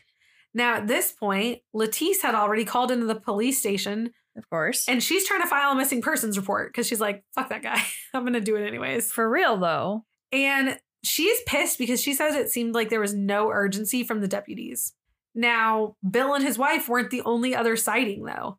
Another time, a woman matching Mitrice's description was sighted by a witness They thought she was walking along Malibu Canyon Road at 7:30 a.m. Then another witness recalled seeing a person that kind of also was described as Mitrice Richardson that was walking on Piuma Road at 1:30 p.m. Well, those are very different. Those are very different Times. times. Now, the sheriff's department waits 2 days hmm to start conducting their first search. I love that. Yeah. hmm And rather than deploying scent dogs from the station to determine if she had gotten a ride, if she walked six miles to where Monte Nido was, by the way, six miles in the dark in the desert, In a place she has no idea. where she is, yeah. Right. They instead just decide they're going to start at the location last seen, maybe. They'll start at Bill Smith's house, right? So they found tracks of Mitrice's sneakers, what looked like the Vans print in the ground, because Vans print is very indistinguishable. That's true. So they see these sneaker tracks, and it looked like she had been running, they said, which she did get away in the time it took him to go to another window. So that, yeah, okay. hmm Um, but then they said they lost the pattern among shoe and hoof prints fewer than 100 feet away from Dark Canyon. Excuse me. And the officers said they didn't want to hike into Dark Canyon. Now, here's another thing. I love advocate advocating devil's devil's way, devil's advocate, if you will. Uh-huh. And what if her experience at the jail was so mind boggling or something to where when she gets seen and she's like, I'm just resting, and then she sees that guy moving, she's like, oh shit, they're going to take me back to the jail. Hmm. What if that's why she went running? What if that one actually is the logical one? That's the only one that I kind of have a solution for. But she's like, oh shit, I'm trespassing and stuff. Like, ooh, uh, I'll just go. and then she runs away. well, it would freak you out. Like it's. It was like The six middle fifteen of the night. It was like six fifteen a.m. Right? Which also, though, that makes me believe she was still in the psychotic break concept because otherwise, wouldn't you have just knocked at the door and been like, I'm so sorry. I know it's 6 a.m. But if you see the bathroom lights on and stuff and you see house lights, at least you would think potentially someone's awake also. But you could have been like, I'm really sorry. Here's the circumstance. Uh, I'm away from home. Can I just like call someone? Like, yeah. anything. If if he asked me if I'm okay, I'd be like, no, I actually really need to like contact my mom yeah, or which something. along- Mildred, because that's the only number she has. But still, right? And another thing is, it's not like this is back in 1980 and she's the night stalker being like, let me come in your house to use your phone. Cell phones existed. It's 2009, people. Right. He could have been like, uh, I don't feel comfortable with you coming to my house because I have, you know, kids or whatever I have. I have a life. And he's like, I will bring you my cell phone. You can stand on the porch. yeah. You can sit on those ties and I will come out. You see what I'm saying? Like Yeah. there were, okay. I agree. At this point, the LAPD started to handle the missing persons investigation since Mitrice lived in South Los Angeles, and that's LAPD. But then where she goes missing is not LAPD jurisdiction, so it gets a little messy. Of course. So, Eyewitness News obtained audio recordings of the interviews that the detectives did with people at the other tables. Now, what that group was of like seven people, they were all coworkers at a mortgage company in Woodland Hills. So, That's um, even more weird. like here's this person just joining So- us as coworkers. here is these conversations. Okay. So David Salgado talks first and he says, This young lady just sat down next to one of my coworkers. Some of the people chose not to give their names, by the way. Another person says, Yeah, just sat there and looked around. And I was thinking, Is this a waitress? Do we know her? Then a person named Anthony says, When she came to the table, she had a some sort of some sort of fruity drink, like umbrella type drink, fruity type. David Salgado said, There was something obviously wrong with her, but we knew she wasn't being malicious. The detective said, Obviously wrong, meaning. David Salgado says, The way she was babbling, something mentally. The detective said, So she had some mental issues. David Salgado said, She had a mental issue. Another person said, It just didn't seem like someone that was drunk. Again, she wasn't slurring her words. A guy named Jim says, She really could not string, you know, like intelligent thoughts together. Something about cracking a code and that the voices. We said, Are the voices talking to you now? How do you like deal with that situation in the moment? You're like, uh, are you okay?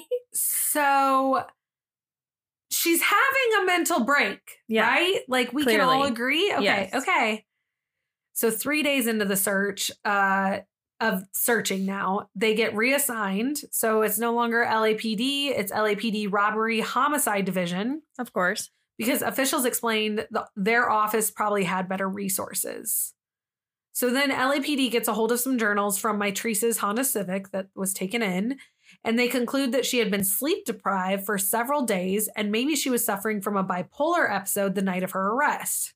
Police at this point finally find her ATM card, her checkbook, her cell phone, all these things in her car because they were finally able to like really look since it was so Mhm. messy. On September 20th, 2009, three days after Mitrice's official disappearance, the Lost Hills Station Lieutenant Scott Chu sent an email over to his supervisor, who was Captain Thomas Martin, and he was outlining his concerns for the arrest and release of Mitrice. No. Concerning? Nah, that's not what it is. And the email subject line is I spoke with Lorero. Okay. now, in this case file, Chu claims he doesn't remember talking or writing to Lorero at all, though. That's Even though the title of the email is I spoke with Lorero. okay. Then, Okay. Le- yeah. Then Lorero says, yeah, he doesn't recall ever talking with Chu either. Maybe he was going to talk to him. And that he said that Mitrice was of sound mind at Geoffrey's. He also denies that him and De- Deputy Brower ever performed the sobriety test because he said he didn't need to because Mitrice was just making so many odd statements. Then a well placed source provided the contents of the email and like outed them. And in the email, Chu says that the arresting officer, Deputy Lorero, had booked Mitrice, quote, because he wanted to make sure she was all right. She was a little ditzy at Geoffrey's, and a deputy had checked in with her for intoxication. She wasn't drunk, but Lorero felt she was acting unusual and was uneasy about letting her go. He said, in the end, Lorero brought her in because of his instincts. The fact that she disappeared validated his instincts. And then I mean, then Chu concluded the email by rationalizing the missteps that led to Mitrice's disappearance. He said, quote, At the station, it became obvious she was well educated and intelligent, so there was nothing to justify keeping her overnight. Five days after Chu sends this email, the Lost Hills issued an addendum to the sobriety test, and they reiterated that Mitrice appeared to be entirely aware of her surroundings and did not seem confused. Three weeks later, in October, the sheriff's department spokesman, Steve Whitmore, declared to the public that Mitrice exhibited no signs of mental inca- incapacitation whatsoever. I didn't know you could do an addendum to a sobriety test, especially when you don't have the person there. I guess you Like, what? You did it in the moment. Yeah. That's like the moment. You don't addend something that. No. Okay. Moving on. In the meantime, the sheriff's department and the LAPD's personnel started chasing false leads from all the way from Beverly Hills to Chino Hills. In November of 2009, Mitrice appeared on the cover of People magazine finally. So, like, this is the first time any of it's getting traction. But this is m- November. She's Right. been missing for months at this point. Right. Again, white woman syndrome. They're saying, like, this should have been on the news day one. During this time, there was a search for Mitrice happening in the canyon, finally. So the search was headed up by Sergeant T. Wright, who was head of the Malibu Search and Rescue, and he was in charge of all searches in this area. And there's a reason they need like a specific person in charge. This place is no fucking joke. During the first search in 2009, Sergeant Wright initially stopped the canines after they had picked up on Mitrice's scent. People were like, that's suspicious. Then initially, the search was scheduled for two days. And when the dogs did pick up her scent, he decided that on the second day, the dogs don't need to return. He said the dogs were too tired. Oh, duh. Okay. Hold on. Then a- working dogs don't get tired like that. Okay. Yeah. That's what they do. They love working. A few months later, during another search, that same guy, right, intentionally led a drone operator away from a certain area they were supposed to be searching. And it's the place where later Mitrice's remains get found. And he's like, we don't need to search that area. I hate him. Mm-hmm. Mm-hmm. Now, Dr. Rhonda Hampton, who, if you remember that name from earlier, Mm-hmm. so she's a clinical psychologist from Diamond Bar, and she worked with Mitrice on her therapy, and then Mitrice ends up later like um, interning with her and stuff. She asks Sergeant Wright why he's not directing the drone towards the area, and he says, "We'll get to it eventually." So he's racist. I don't know. He's just the worst. He doesn't do his job right.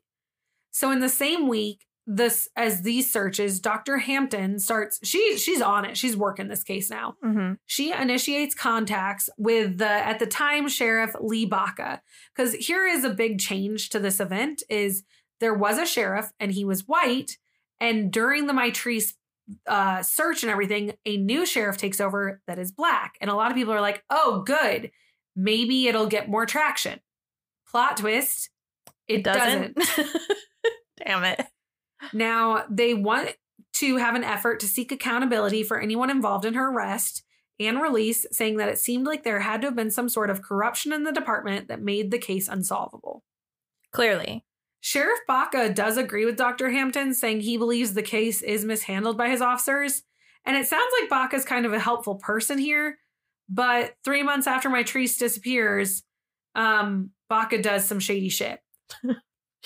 the congresswoman at the time, Waters, calls the FBI and sees if they want to get involved in this case. And Sheriff Baca says, No, we don't need the FBI's help. Don't you like not have a choice? I thought that too. You don't have a choice. The FBI can do whatever the fuck they want to. And then if you don't know who Baca is, because obviously most of us aren't just like following up on this man's life, Mhm. Baca later ends up serving time in federal prison because he lied to the FBI with obstruction of justice in a different case with the probe of abuse and corruption inside the cher- sheriff department jails. So he's a piece of shit. Yeah. Okay. Mhm. Yeah. Love this. Now, one of the ongoing arguments at this point that Latice was trying to desperately, which is her mom, press against the sheriff's department was the footage of Mitrice at the patrol station that night. She's like, there's got to be cameras. It's a police station, right? Right? And you they- would assume. And they kept being like, yeah, that doesn't exist.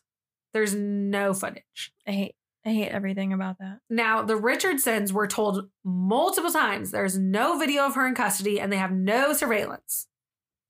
Four months later, four months after Mitrice had disappeared, in a meeting between Sheriff Lee Baca, the captain of the Malibu Lost Hills team, Tom Martin, and the family, they're all of a sudden like, well, wait, wait, wait.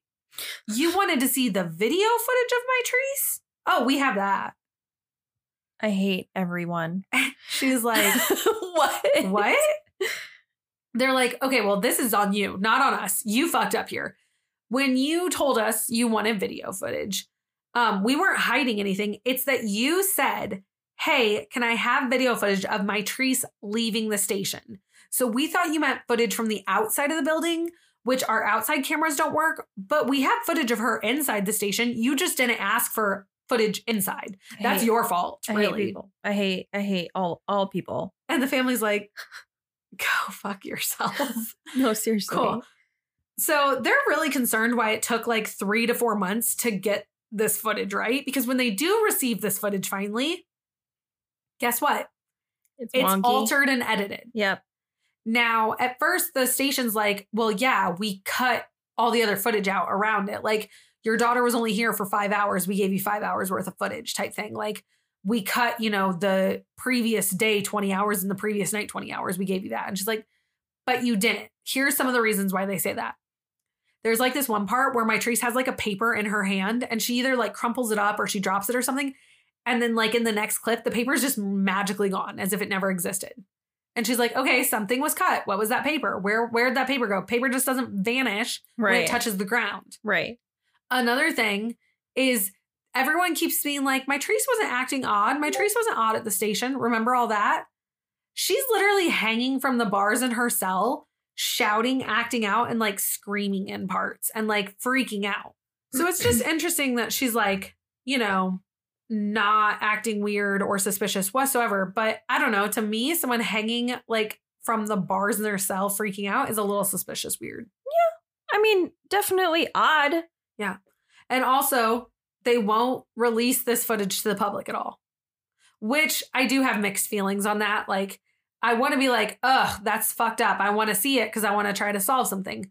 But at the same time, I have firsthand, like almost anyone in the true crime world has seen also, like, okay, there was Don't Fuck with Cats. I'm going to talk about famous cases. Don't Fuck with Cats. I haven't seen it. Footage was released and it helps catch them. Right. Luka gets caught because of this. But then there is the Cecil Hotel. Footage was released and it almost got the wrong person put in prison for life because people were like, oh my God. And they thought they had evidence of something that they didn't. So I kind of get it. I, Mm. I understand because what happens is keyboard warriors, internet warriors, and people that study true crime for a living on the internet, like even us, we will think we have the answers. And guess what? We had something wrong. And the issue is, is it's so much easier to get that wrong information spread than the truth. And then it's also hard to recoil those state re, recoil with those statements and stuff.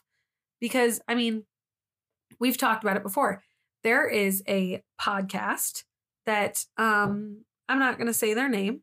However, there's a true crime podcast that is extremely um popular. Like Mhm. I would say it's one of the most popular potential true crime company peoples. And they have like peoples. they have hundreds of thousands of followers. Uh huh. They have billions of streams, quite literally. They average out like over a over hundreds of I think it's over 500,000 minimum listens per episode, okay? Mm-hmm. They have openly given wrong information that has gotten people harassed, bullied and almost like ruined cases before. They they also covered the Panama missing girls, the Dutch Panama girls, Mm-hmm. and they openly used wrong information in the case. I hate that. Things like that. Don't do that. Um, so I understand how things can get Misconstrued. yes if but you I don't. I don't. um, so I because of laziness. No. yeah, so I don't know. So this one's a little messy. Okay, just I feel like you don't have any you know how like you go to work you're like wow today sucks today's a really bad day you can't do that when you're in law enforcement No, you you, gotta you can't real. you don't get any bad days you get you you call you call off if you're if you're having a bad day because the shit's annoying and and completely avoidable yeah. And I mean, uh, another thing is if we could see just part of that footage, you know how some people could find that one thing? oh absolutely Like they could find something very obscure that could tie someone to something or you know what I mean? Like it's one of those things. but other things could be incriminating and so you know I fine, I guess. But at the same time, what if that would be the one thing that could just solve the case? Yeah. And you never know because they're not willing to give anything out. one day we'll be able to like just get footage back somehow some way i Mm. have faith it'll happen Do you? maybe Okay. I don't know. This one makes me worried. Then, four months after she's reported missing, okay, on January 9th, 2010, three days after my 18th birthday, on, um, what's that girl from the Vampire Diaries? Dobrev? mm-hmm. nina Nina Dobrev? That's her birthday. Um, get that rolodex gotta gotta get it going. Um, on January 9th, her birthday. Um, almost four months after uh, Mitrice was reported missing, the LA County Sheriff's Department conducted one of the largest scales history searches at this point in the history of their department. It had 300 volunteers that were trained in searching and rescue operations that participated in an 18 square mile search of the area of Malibu Canyon and Dark Canyon. that's a lot of people that are trained in that Yeah. like And the search, oh, sorry, Corey. the search included both air and ground search wow in creeks, trails, and ridges as well. And they had horseback, ATV, bikes, dogs, and helicopters at this point. it's kind of a big deal Yeah, finally. finally And four months later Yes. It's literally like 2010 and she went missing in 2009. This is ridiculous. So in 2010, not long before the remains were discovered, the searchers did find something else. They found some racially and sexually offensive graffiti on the walls of a culvert, which I didn't know what that was. But they're the waterways in the canyon where they have those like concrete Mhm. waterway like Mhm. things Mhm. like all the kids have sex in in it in the book.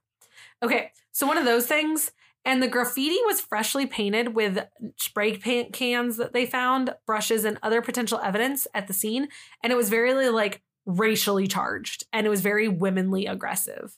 Okay. So then, in April of 2010, Latice finally gets to watch that footage that she begged for. In April, wow. she says she was alarmed because she could tell right away something was wrong. She says in the video, which hasn't been fully released, that Mitrice kind of loses it and she's grabbing onto this like meshing thing at one point and it looks like she's trying to break it down and trying to get out somehow and she says the whole video is bizarre. Also, as this search was continuing, the investigators look around because they hear some rumored sightings. And they're like, okay, we'll follow through on that. You know, we won't let the the dogs work for two days in a row, but we're gonna go all the way to Las Vegas where we hear a sighting about her. No big deal. So they have a possible rumored sighting in July 2010 where a high school friend of Mitrice says they reported seeing her at a Las Vegas casino. They the police took this report very seriously and they tried. Um, it didn't pan out. And actually, like even her dad at one point, like her Michael dad, Uh huh. says at one point he's like i think i saw her in vegas too and he like starts yelling her name and the girl never looks at him or anything but then she disappears into a crowd the moment he finds her and he's like that was weird Hmm. and these are all in around the same time because also when that story broke the las vegas police department receives word for almost 70 other people with alleged sightings of what looked like Mitrice in vegas and like the LA sheriff investigators start traveling all the way to Vegas for a joint agency press conference. And they claim that what if Mitrice was being held captive by white supremacists in Las Vegas? Which, okay, also, that's that thing where like I feel like when some people see it, that's all you want to see type thing. And so, like, yeah.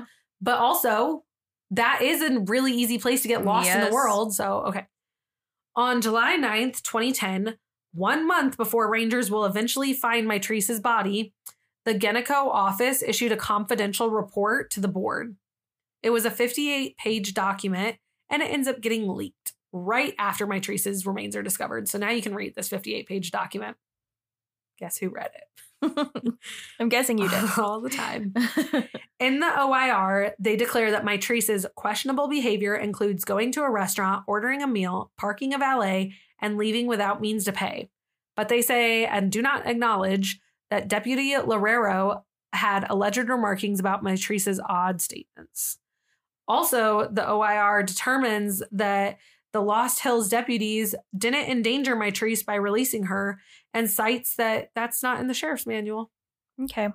and there's there's a lot more in that like they state these other big deals and stuff like that but like that's that's the biggest ones. On august 9th 2010 after Mitrice had been missing for 11 months now some rangers are out and they find human remains. They find a skull. So it's really weird kind of how this goes about so the state parks and mountains recreation and Conserva- conservation authority also called the mrca they were out and they were patrolling because here's the thing um dark canyon had some illegal uh mexican cartels Oh. growing pot and they had recently gotten shut down and caught and people were afraid that there was still some remnants or that people were going back or that they were going to try to come back Mhm. so there was this marijuana eradication team, and it was part of the MRCA, and they kept sending them out every so often, sporadically, to like different areas to just like check up. And that's what was happening that day because they were checking out an area that was nearby where they had shut down one of the marijuana farms. Bum, bum, bum. Guess the fuck what? They instead find a fucking human skull. Right. Okay, so there they find Mitrice's body, naked and mummified partially. Her skull and spinal cord were detached and found separately from the rest of her body, and her clothes were scattered throughout the ravine. It was approximately 1 p.m. when they found the human remains, and they contacted the park officials via via a radio transmission because they had no cell coverage in the area, which like makes logical sense. So the park officials then contact the Lost Hill station, and at this time the deputies are dispatched to the scene, but no official time of that call was recorded. And P.S. None of the Lost Hill Station police assisted in the search to find the remains when they are finally found. Only this like MRCA company is. Okay. So then Mitrice's mummified remains were found near slash partially in a creek bed in Dark Canyon, which was 6.5 miles away from the patrol station where she had left. And remember, they searched a, like a 16 to 18 mile area. Mhm. Yeah, she was near a 21 acre ranch that would have like separated her, so they wouldn't have found her anyways. This ranch is known for producing porns, and it's called Porn Ranch. Oh. It has a lot of seclusion, but it does have direct access to the creek bed. Something I wanted to find out was if that um, inlet thing where the graffiti was was on Porn Ranch Mm-hmm. or not. Mm-hmm. And I will Or say, like went to it. yeah, I looked on a map and it looks to me like it was on the property No way. but it was far away.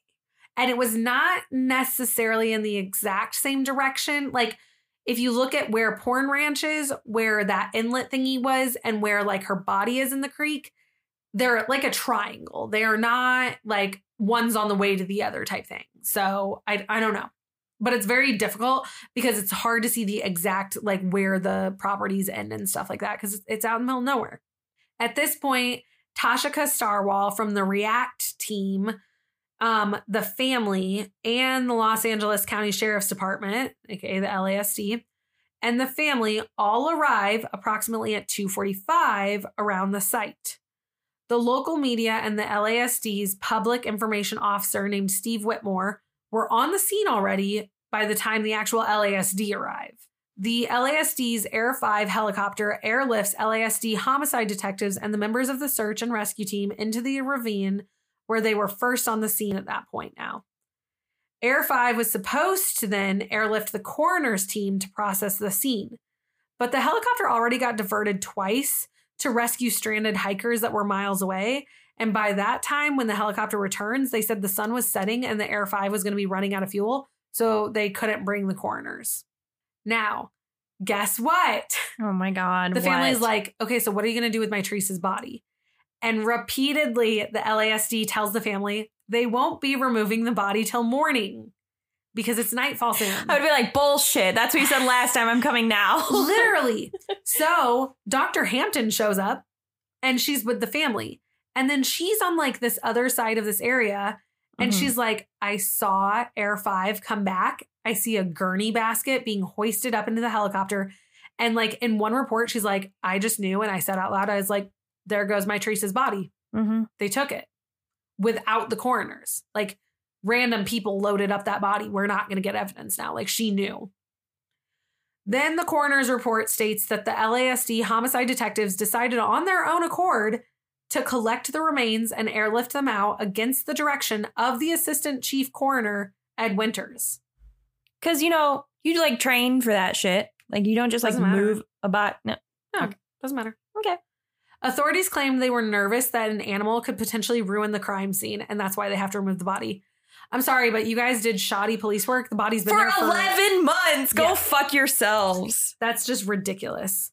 So the LASD homicide detective later told investigators he thought he had permission from a different member of the coroner's team, and that's why he did it. Okay. Cool. Some residents in the area said they reportedly heard screams in that area several nights after Mitrice had disappeared, that like months before. But guess what? That doesn't get put in the reports. No, of course not. That's just common sense. Yeah. Her death was deemed to have no foul play and was not ruled as a homicide. From there, it somehow gets worse. Like you thought that was the worst of it. No, wait, there's No, more. Of course not. The next day, the coroner's team tried to return to the scene, but they didn't bring anyone who had been at the site the day before. And the reason they tried to return is because they don't have all of Mitrice's bones. Oh my goodness. So they didn't bring anyone who had been there before. Neither the homicide detectives or the search and rescue team members came with them. So the coroner's team couldn't find the site where Mitrice's remains were originally found. So initially, the coroner's team claims they had been dropped in the wrong canyon by the Air 5 helicopter. Okay. A later investigation reveals that the coroner's team actually had also forgotten a GPS device that had the site coordinates, and that was on the board of the helicopter. So when they were trying to find it, like even off the helicopter, they couldn't then either. Okay. It's just a fucking shit show. Literally. On August 25th, 2010, two weeks after the coroner's team finally returns to the actual correct site, they find nine more of Mitrice's bones that were never collected. Then in February of 2011, Dr. Hampton one day is like out walking around because she's like, I'm going to go to where the scene of the crime is just to walk around again. And she notices something on the ground and she like looks at it. It's a finger, a finger bone. Oh my god. And they take it and they test it. It's Mitrice's. Of course. This is February 2011 at this point. Right. Mitrice's parents have maintained that their daughter should have never been released on her own and that that's part of the LA County Sheriff's Department's problem. In 2011, the Richardson family settled a civil lawsuit with LA County privately for $900,000, which is not Not a lot. at all. Nope. Her mother said that authorities should have recognized her daughter's erratic behavior as abnormal and given her a mental health evaluation, if nothing else. Her father said she should have been placed on a 72 hour psychiatric hold rather than being released. hmm It's also discussed when the case is looked at um, that the area her body is found and the distance she traveled. How did Mitrice get into the canyon? Because Dark Canyon is so rugged. Again, this is very Lauren Agee sounding. Hmm Mitrice's loved ones and like the doctor and all that, they couldn't get there on their own. They had to be escorted by the Malibu search and rescue team when they wanted to even memorialize the site where her bones were found. So they can't just like go to it. No, because the terrain is so treacherous, they have to be outfitted with helmets, protective suits, using ropes and harnesses just to get over giant boulders. Yeah. Mhm. Mm, Okay. More shocking things happened though. On the day when Mitrice was about to be buried, Clea Koff, the forensic anthropologist who was helping the family, flew in to conduct her own independent examination. So she gets the body to be redug up. And in Mitrice's body bag, she finds another bag of Mitrice's clothing that had never been sent to the crime lab for testing. What? Okay. Yeah. Mitrice's socks, shoes, panties, and shirt were never found, they said. S- same with most of her bones. Like the hyoid, hyoid bone in her neck, which could indicate if a person was strangled, Mm, it's just missing. Never been found. They didn't mention this to the point where also like they just they didn't note things in the coroner report. There was jewelry intertwined in Mitrice's hair. And there was insect casings, and none of this was collected or tested or anything.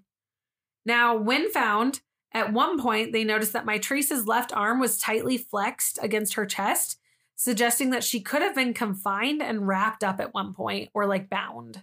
There were also some pictures that were taken by the Rangers and ultimately given to the coroner later, and those images have not been disclosed publicly, but sources say that her remains generated more questions than we've had answers. Oh, I wonder why. Things like her right leg was caked in soil and sprouting weeds, and it sat about two yards upslope from the rest of the body atop a mound of dry vines. The femur of her leg had been removed from the soft tissue, and it's as if it had been pulled from the top of the thigh, like pulled out. hmm There's also nothing but a narrow duct where one of her bones should be, like it's just missing. Moreover, the leg bone area bore no signs of having been ravaged by animals, which in any case, something to drag that like type of bone uphill rather than downhill and stuff would have had to been dragged by an animal, not just like the wind brushed it up there. Right. Um, it's it's kind of like Dyatlov Passy type. Um, it the the way where her bones are found and stuff does not make sense. It couldn't have made sense, and that's what they're trying to say. And the fact that they're all like separated from one another and all that stuff. And they're just like cool with it. Yeah. Like, meh. The That's fine. Richardson family fought to have Mitrice's remains exhumed and re-examined at that point in July of 2011, but they got no answers. I think it was July 13th they dug it up, but I don't remember. Now, the Richardson family asked the California Attorney General's office to review the sheriff's office handlings of the case because they said she had not been released from jail and things were suspicious. In November 2015, 2015, six years later, Wow. After reviewing 500 pages of documents that were sent in with the request, the Office of California's California's Attorney General, who at the time was Kamala Harris or whatever her name is, our fucking VP right now, our vice president.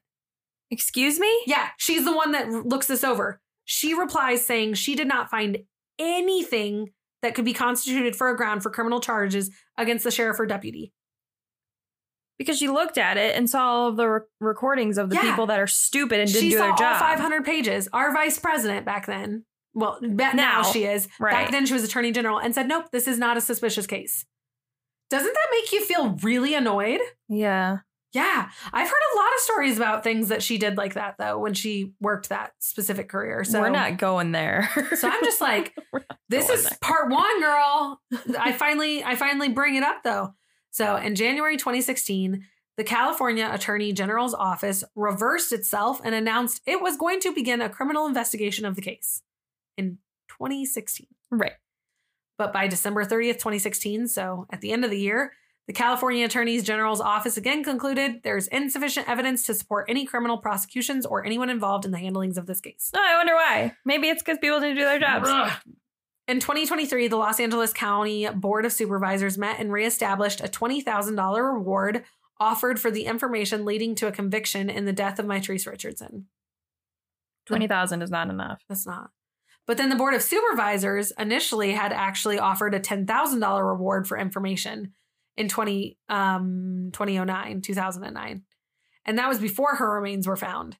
It was reestablished in 2010 and then again in 2021. So I don't know if those two like piggyback and make it 30,000 or if it's just 20,000. Yeah. But yeah, they keep repeating it, being like, we're still asking. Right. To rule causes of death out, you usually have to rule everything in it and like process of elimination, right? Right. Yet the LASD deemed they determined to di- deny trace's death being the result of a crime instantly. They instantly said like that couldn't have been it. So we're gonna say why.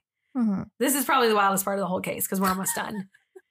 Lieutenant Ronson and others cited the possibility of she just actually went into anaphylactic shock from going through too much poison oak as one of the causes of her death.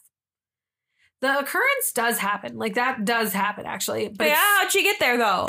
but it's so rare that they don't even have reliable statistics of how often it happens. But it has happened a few times. How would she get to the ravine then? She booked it. She hoofed it there. Okay, cool. hmm Then they suggested that maybe Mitrice wandered into Dark Canyon and became one of the two people who die each year in California from a rattlesnake bite. Again, how did she get to the area that she was found in? She also, I don't know if any of you have ever tried to like do any sort of uh ravine climbing in vans.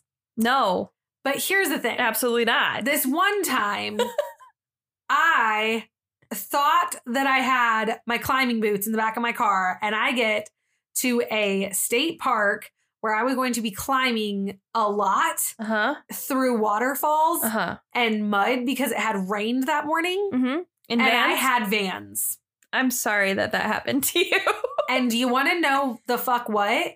I busted my ass numerous times, falling and things. Those shoes, even though they got rubber bottoms, have zero traction. yep. And you cannot fucking get up little hills and shit with those, let alone a canyon and a ravine. They're actually so slippery.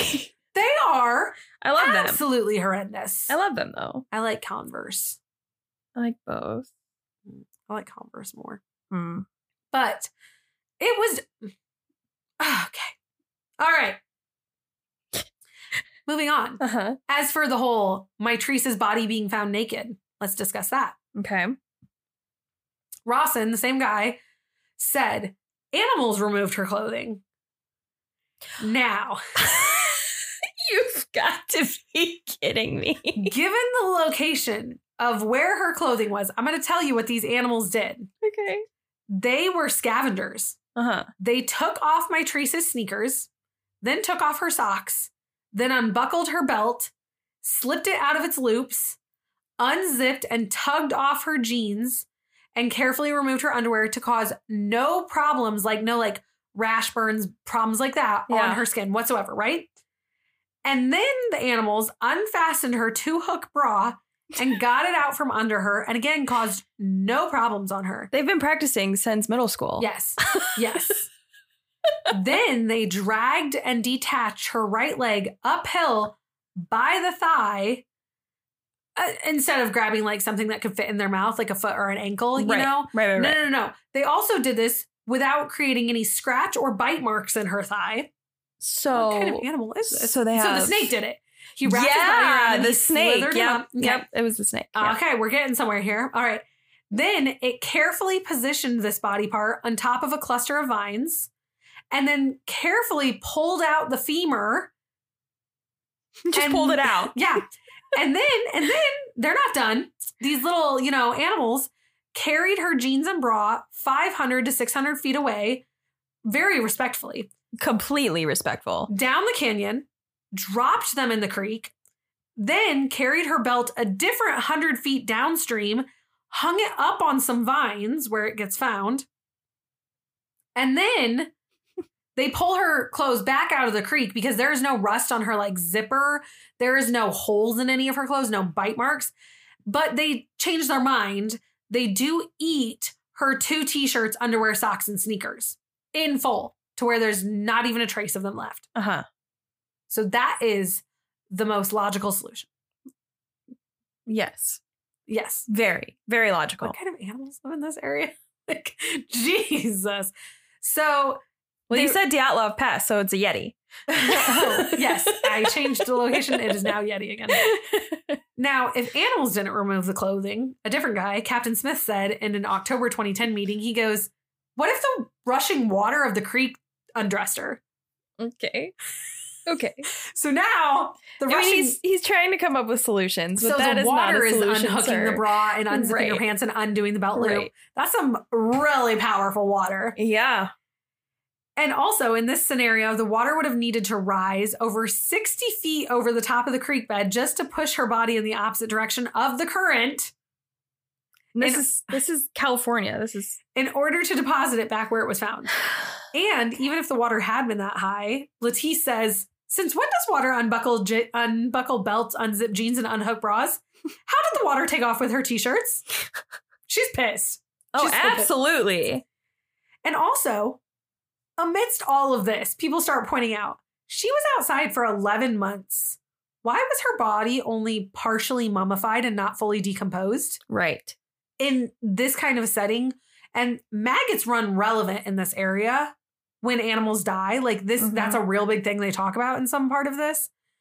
So the Rangers find Mitrice naked, semi decomposed, and Sheriff Baca then later in a press conference says, We have no indication of homicide, though. I believe, I don't believe these remains are capable of telling us any kind of a story. So you're stupid. Like, imagine, I want to know just how much gaslighting to his wife that man does oh because oh my god. can you imagine? I'm so sorry for Mrs. Baca, but she needs to leave his ass. So, way at the beginning, back yonder, if you remember, years and years ago, Ancient times. I talk about that woman named Vanessa that could or could Oh, not exist. Uh-huh, uh-huh. Do you want to know who Vanessa is? Yeah. So, see, some people wonder if the valet misheard her and if she did say Tessa because Tessa was her girlfriend for two years. Uh-huh. But then randomly, these stories come about about a girl named Vanessa.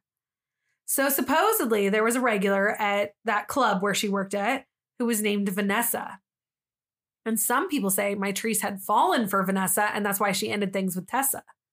Again, we're super unsure if any of this is true or even if Vanessa exists. So, supposedly, one night after work, Mitrice goes to visit Vanessa in Las Vegas for her birthday, which is weird that of all places, she lives in Vegas. Vegas. right. Okay. And supposedly Vanessa was taken and she's like, Oh, thanks for coming to my birthday. I have a girlfriend or boyfriend. I don't even know if Vanessa was gay. I didn't know shit about Vanessa, you guys. and then Mitrice is like, Well, now I want you more. Want what I can't have. And that's it. So when they're like, Well, so I also have a question. Did either Tessa or this supposed Vanessa have any tattoos? Since that's one of the things she says is like, she's covered in tattoos. Because maybe what if Vanessa doesn't, but what if Tessa does? That Right. makes us now think maybe she said Tessa. You know what I mean? No, but that's completely overlooked because you know who. Yeah, that's common sense, right? Because the river did this. yes, the water. Clearly, a With tornado came in, picked her up, and placed her there, and just left everything. And then the squirrels and snakes were in cahoots with it. yes, So then I have something else. Leading up to the day at Geoffrey's, people say Mitrice's behavior was becoming bizarre. They said she didn't talk on the phone as much as she used to because she's like a person that likes phone calls. They said that she would post frequent musings on her MySpace at all random hours. oh, good old MySpace. She would say weird things like, Have you ever woken up at 7 a.m. crying on a Saturday? Because now that you see the light, you see all the people you lost in the dark. Welcome to my reality. Dot, dot, dot. oh, People said something was really off with her. They said that she did talk to at least one friend about seeking therapy, but that per- friend hasn't came forward. And as far as anyone close to her knew, she never actually really dealt with her mental illness. Now, on days leading up to her disappearance, Mitrice sent her mother a number of alarming texts that you can like look up, and they're very decipherable. Uh, not decipherable. They're wonky. One of them is she's like, I'm going to call up Michelle Obama so she can talk to her husband, Mr. Barack Obama, if you don't know who he is. And he's going to get me a, yeah, she's like, he's gonna get me a job in the White House.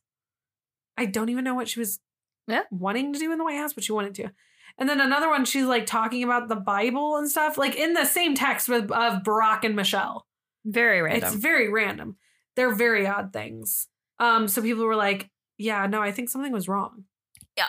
Hmm, maybe just slightly, Um, possibly, possibly wrong. but that's literally where it ends.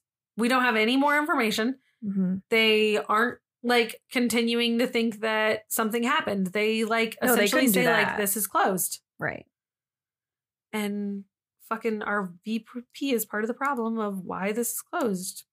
No big deal.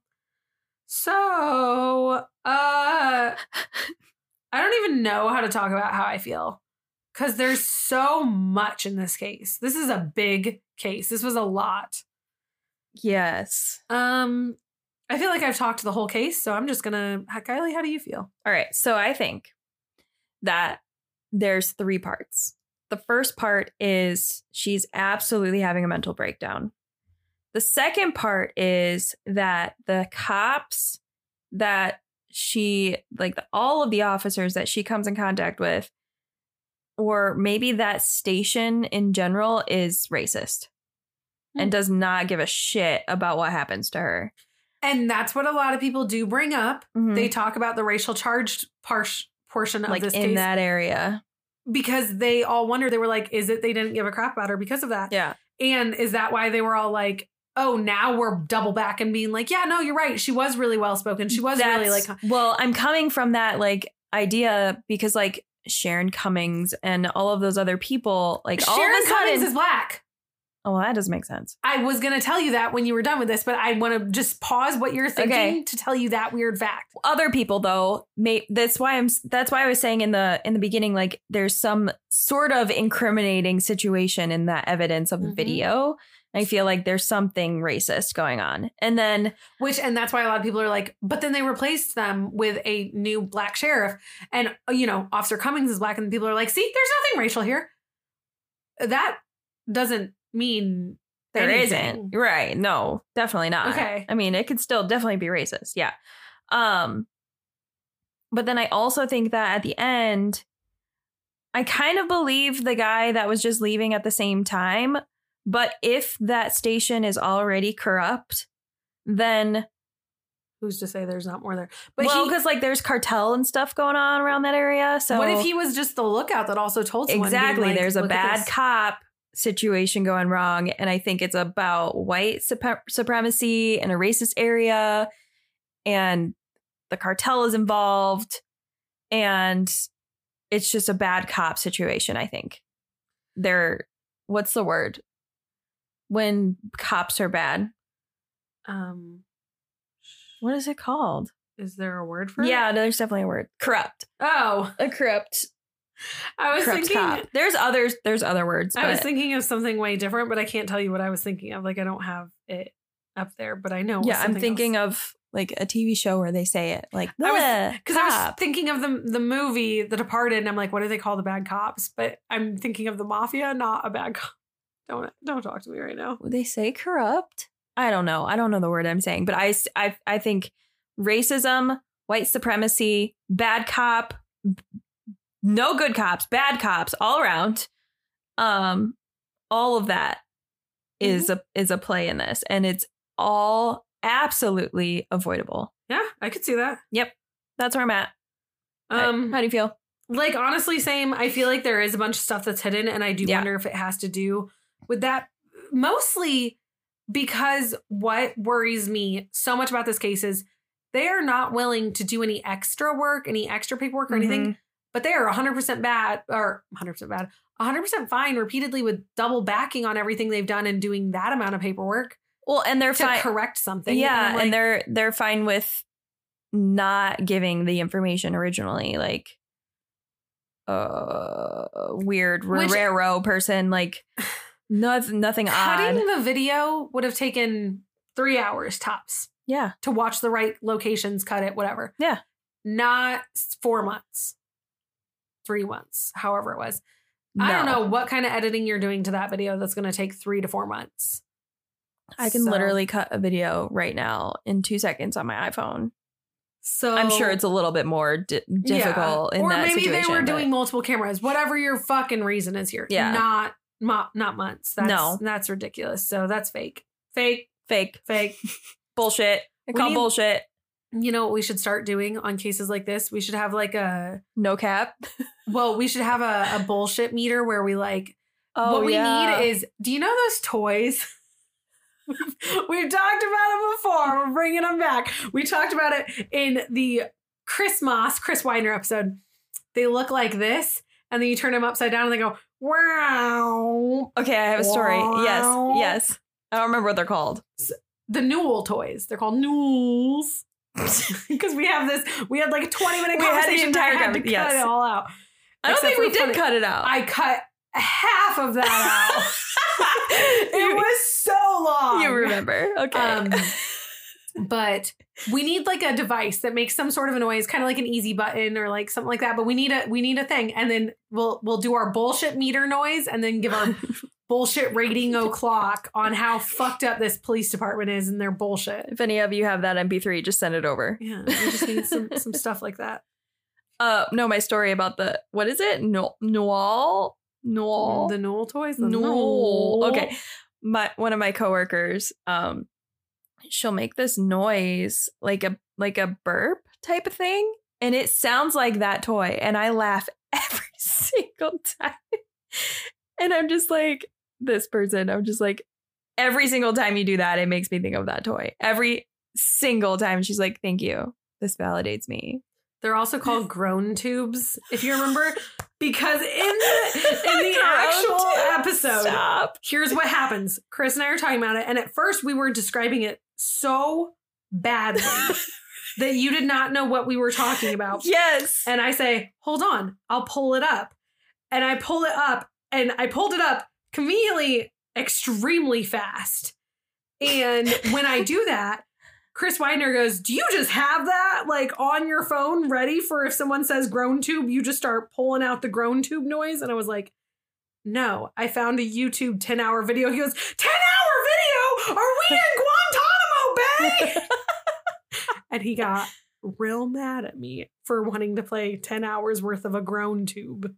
That's so funny. Um, which for anyone that doesn't know what we've been talking about, I'm gonna play the groan tube real quick so that Kylee doesn't have to splice it in. I found the same 10 hour clip. Of course you did. Okay, let me make sure my sound's up. Oh, oh no. Oh no. Oh, this is so embarrassing. Oh, No, YouTube. It's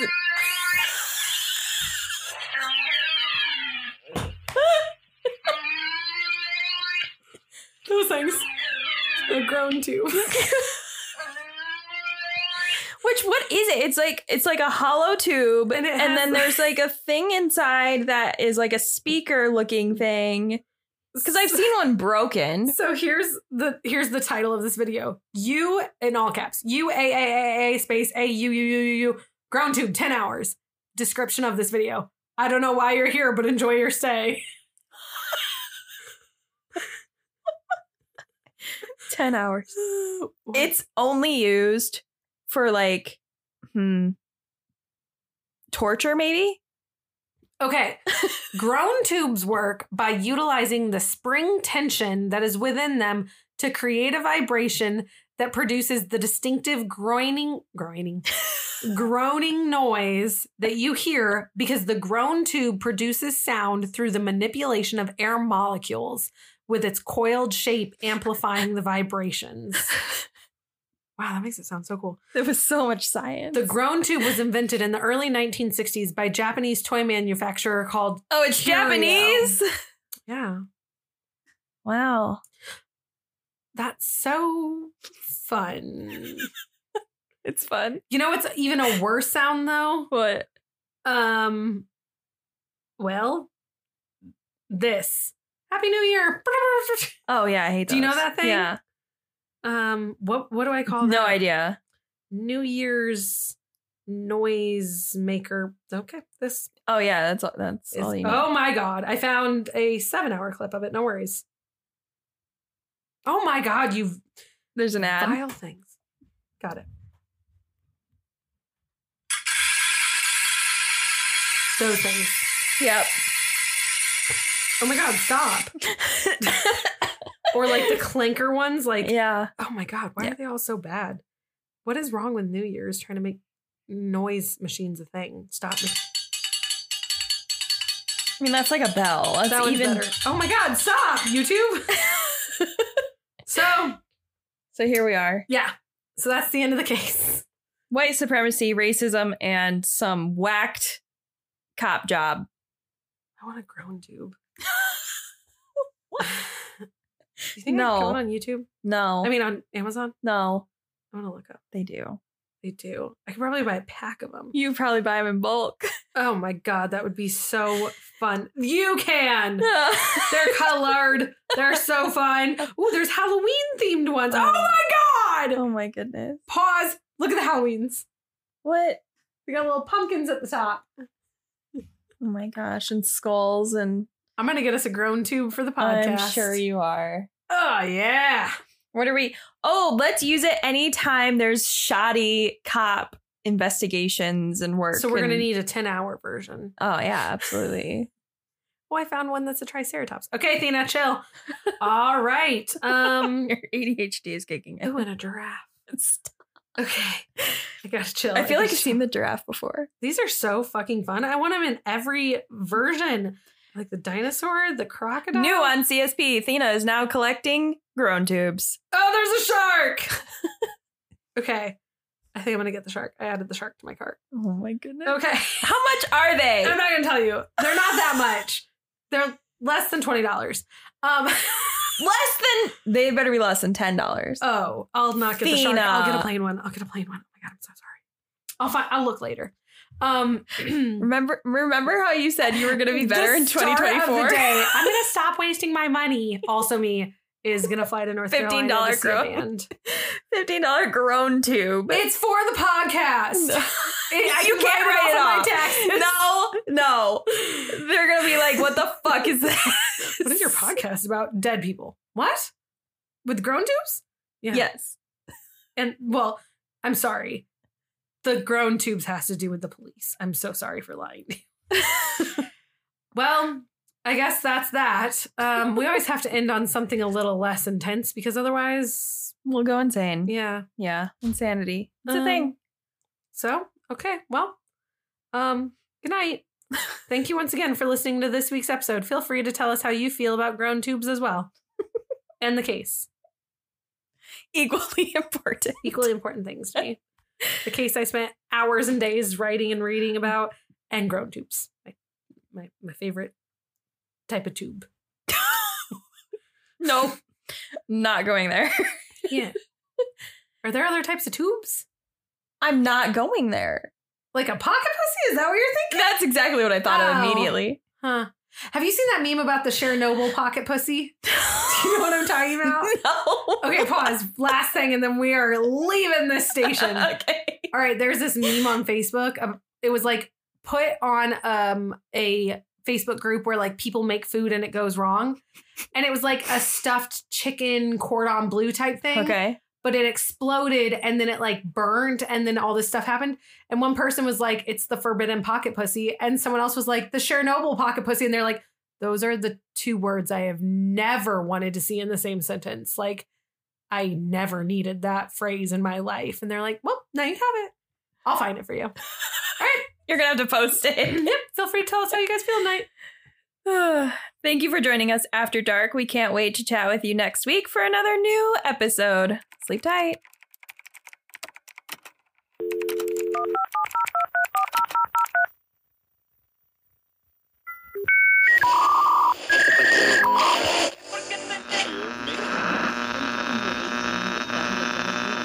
Hey, listener, did you have some feedback about this week's case? Or maybe you want to chat with us? Maybe you even have a suggestion you'd like to throw our way. We're always just a click away. You can easily find all of our socials on Linktree through Cryptic Soup Pod, which is available in our Instagram bio. You can also join the CSP Discord, where we would love to chat with you. Thank you for joining us this week, and make sure to check out our sources available in the description if you want to dive deeper into this case. Don't forget to show your support and love for CSP by leaving a review and rating wherever you normally listen. Next week, we will be back with a new episode where you can join in on the conversation after dark. Cryptic Soup Pod is a podcast that contains sensitive material at times. We understand if sometimes the subjects are too much for some of the listeners. We thank each and every one of you for being a member of the community and always supporting us. Thank you for everything, and we'll see you next time. So stay tuned.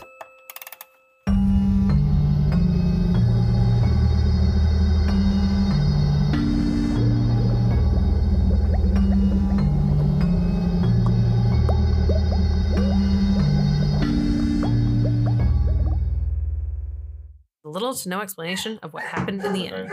A series of unfortunate events. Unusual against. Unfortunate. Unusual. Unfortunate. Unfortunate. Unfortunate. Lemony Snicket. Lemony Snicket. Dan Handler. What? Dan Handler. Do you say nefarious or nefarious? Depends on the sentence. I think nefarious, to be honest, but I know nefarious is more common. Yeah, I say in this case, I would say nefarious. But it's like a character. Doctor Nefarious? Doc. Mm, All I can think of is Nosferatu. Too. Are you ready? Mm-hmm. Welcome to Cryptic Soup. Tonight's case is the mystery of Mitrice Richardson. Back in the 2000s, Mitrice had an had an had an Had an yeah no. That's not a vowel. Yeah, you're right. well, just read better. okay. You're the one that wanted Uh, to say in series of unusual events. Yeah, I did. Maybe that's why. Welcome to Cryptic Soup. Tonight's case is the mystery of Mitrice Richardson. Back in the 2000s, Mitrice had a series of unusual events that occurred in a occur uh, occurred. Mhm. occurred. I'll just change that right now. you just change it. Yep, we're done with that word. You can't do that one. Every time you fuck a word up, it gets changed. Good luck, my trees. Oh. What happens if I fuck that up? Uh, nope, you just can't. We're done with the whole episode. Switching to a different one. Sorry, guys, this one's no good. Okay. I just typed in Chernobyl pocket pocket. I'm doing